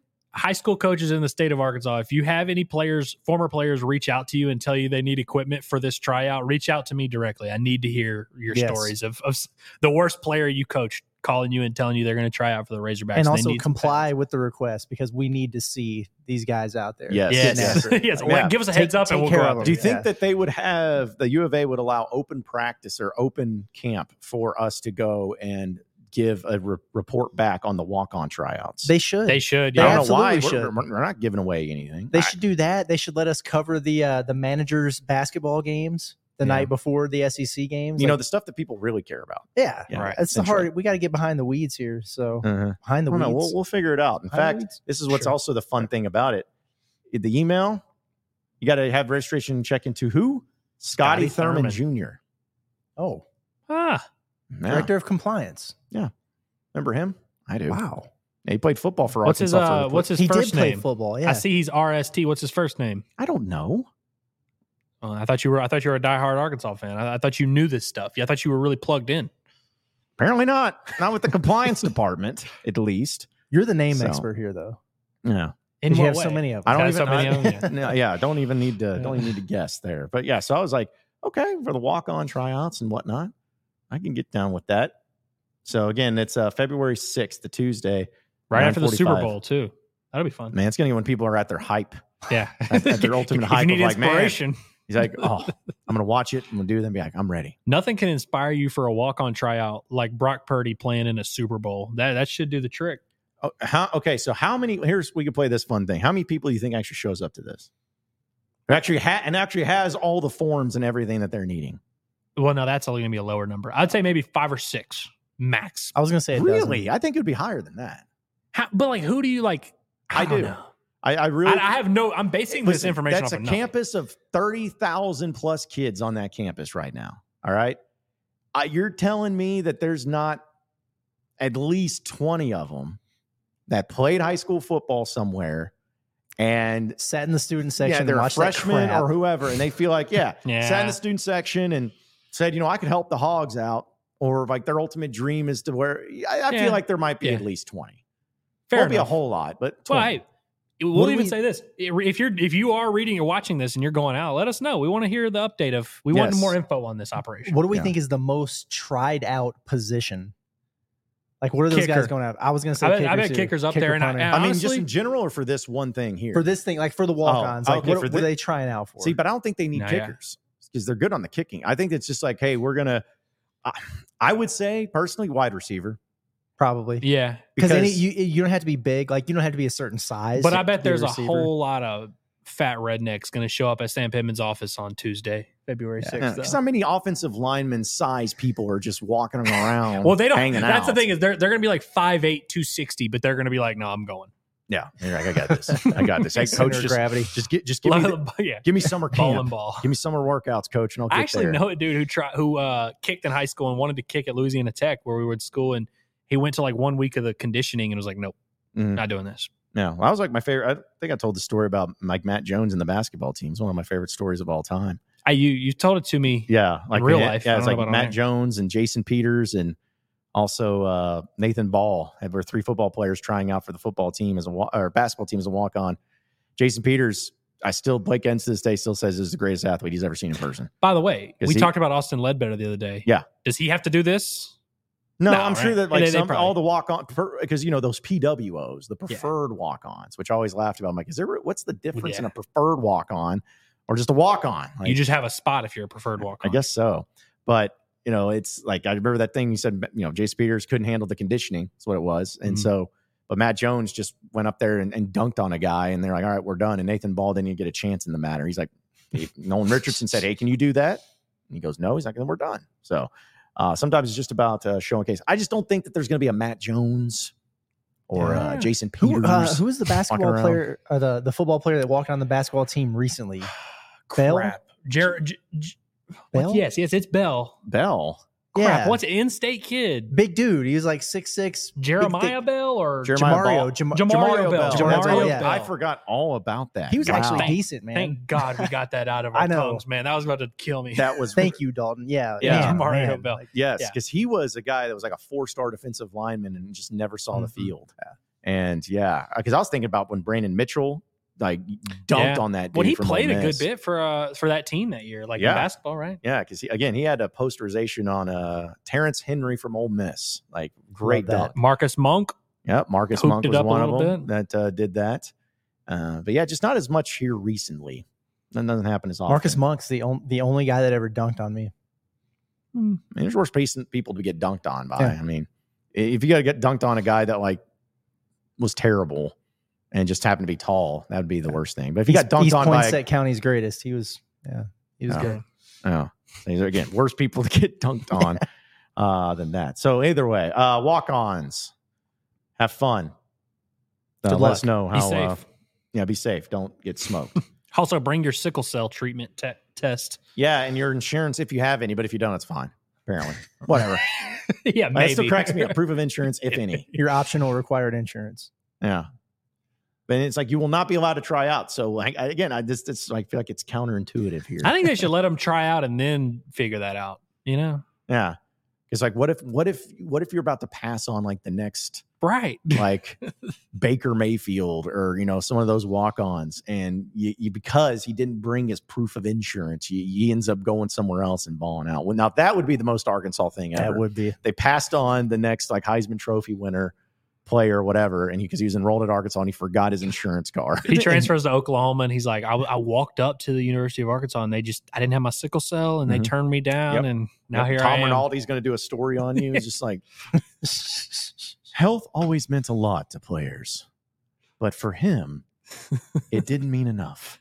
Not having his sickle cell saved his life. Yep, and uh, could have been really bad for them, too. So, Uh, all right. So, yeah. And also, uh, did you see this? So these are just some funny random stories because we just got about eh, fifteen or so minutes here. These are ones that I wanted to bring up too.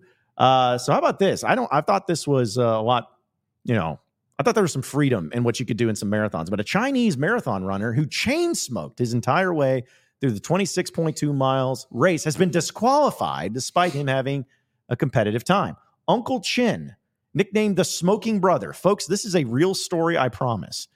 Uh, managed to complete the Xiamen Marathon in three hours and thirty-three minutes on January seventh this year. But despite crossing the finish line with only five minutes slower than his three twenty-eight finish two years ago, the fifty-two-year-old was disqualified for, quote, smoking on the track, and he placed five hundred seventy-fourth out of more than fifteen hundred runners. We can't smoke track these days?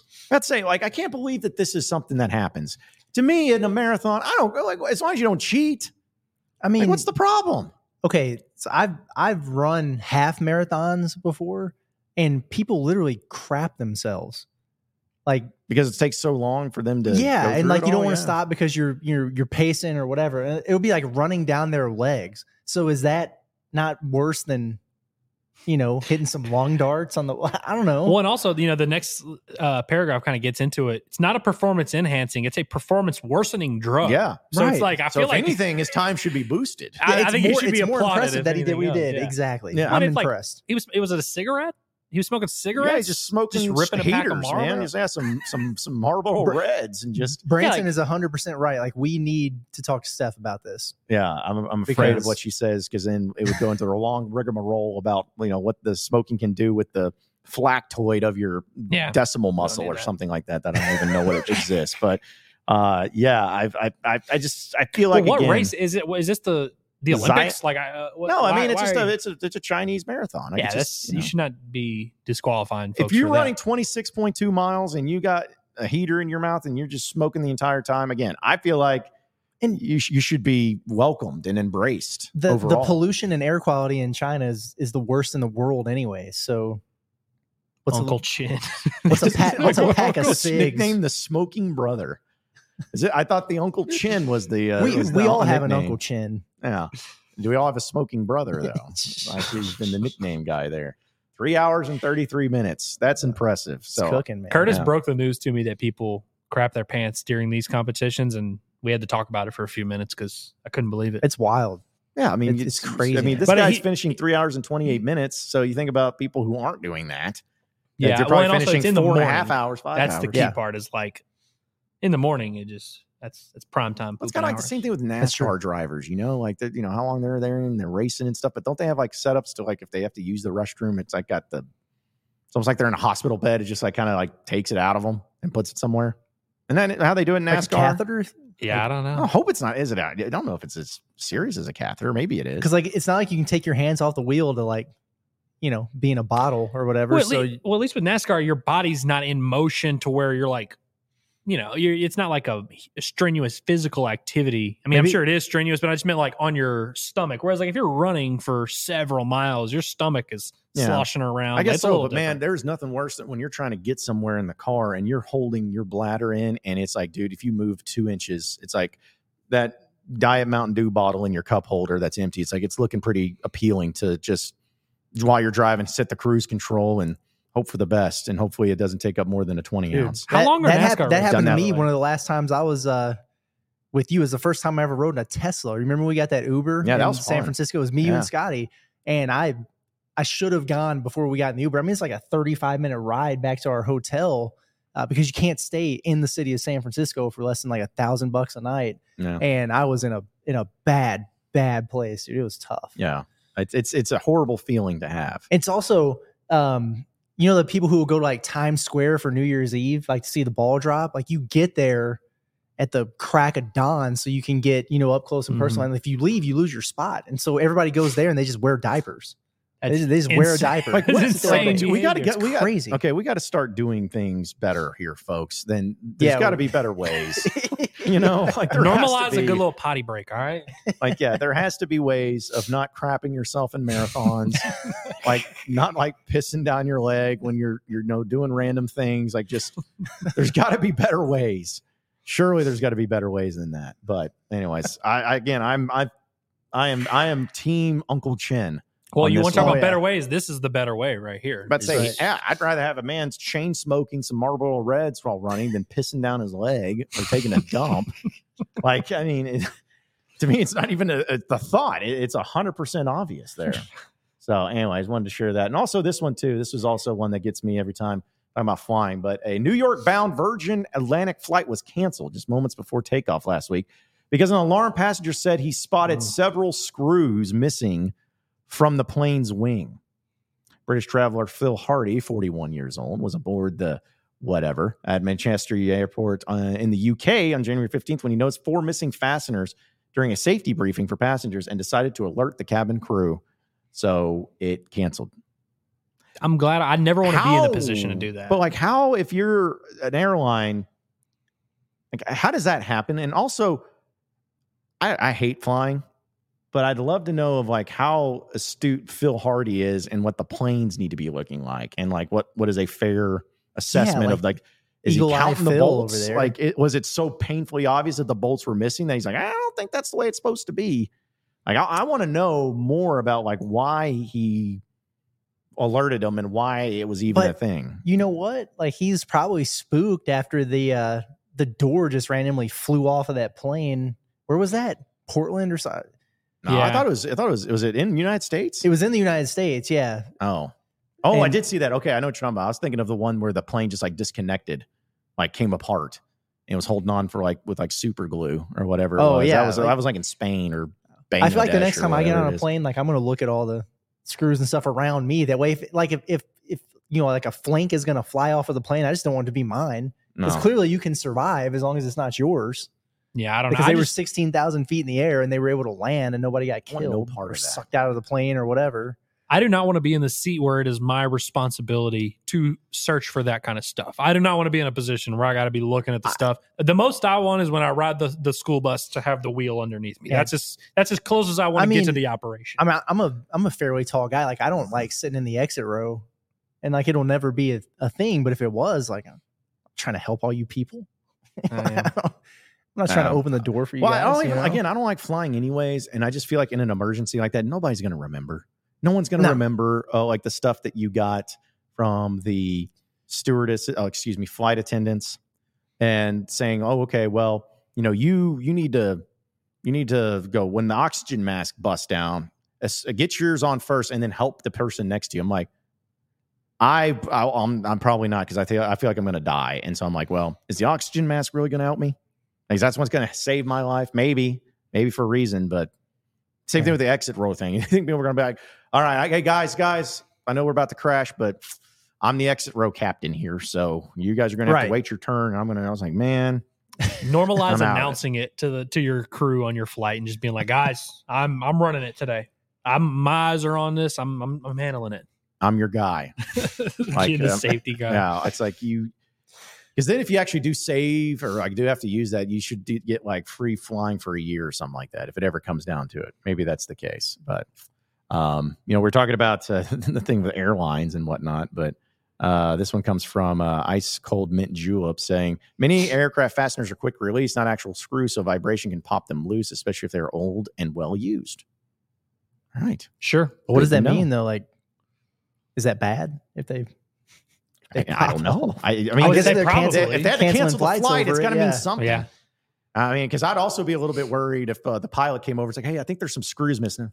Eh, I'll be fine. Yeah. Yeah. Like, no, like, I don't want to hear that. I don't you see hear him that. Start to do the mental math, and he's like, yeah, well, yeah, you know, be a where were we flying to? Oh, oh, yeah, we should make it by then. It's like, no, no, I, I want you to go and do the things. Like, get, get your little drill out there with the people with the orange cones, and I don't normally in there, have anxiety like, oh, flying, but I feel like I'm going to now that we've had yeah, these conversations. Like, the too. more we talk about it, I'm like, man, flying. Well, good. Somebody sucks. else needs has anxiety about it than I do, because I, I hate flying with a burning passion. So, um, Uh, also, I think you guys had it up, too. Like, so, what happened before? We just got a few minutes here.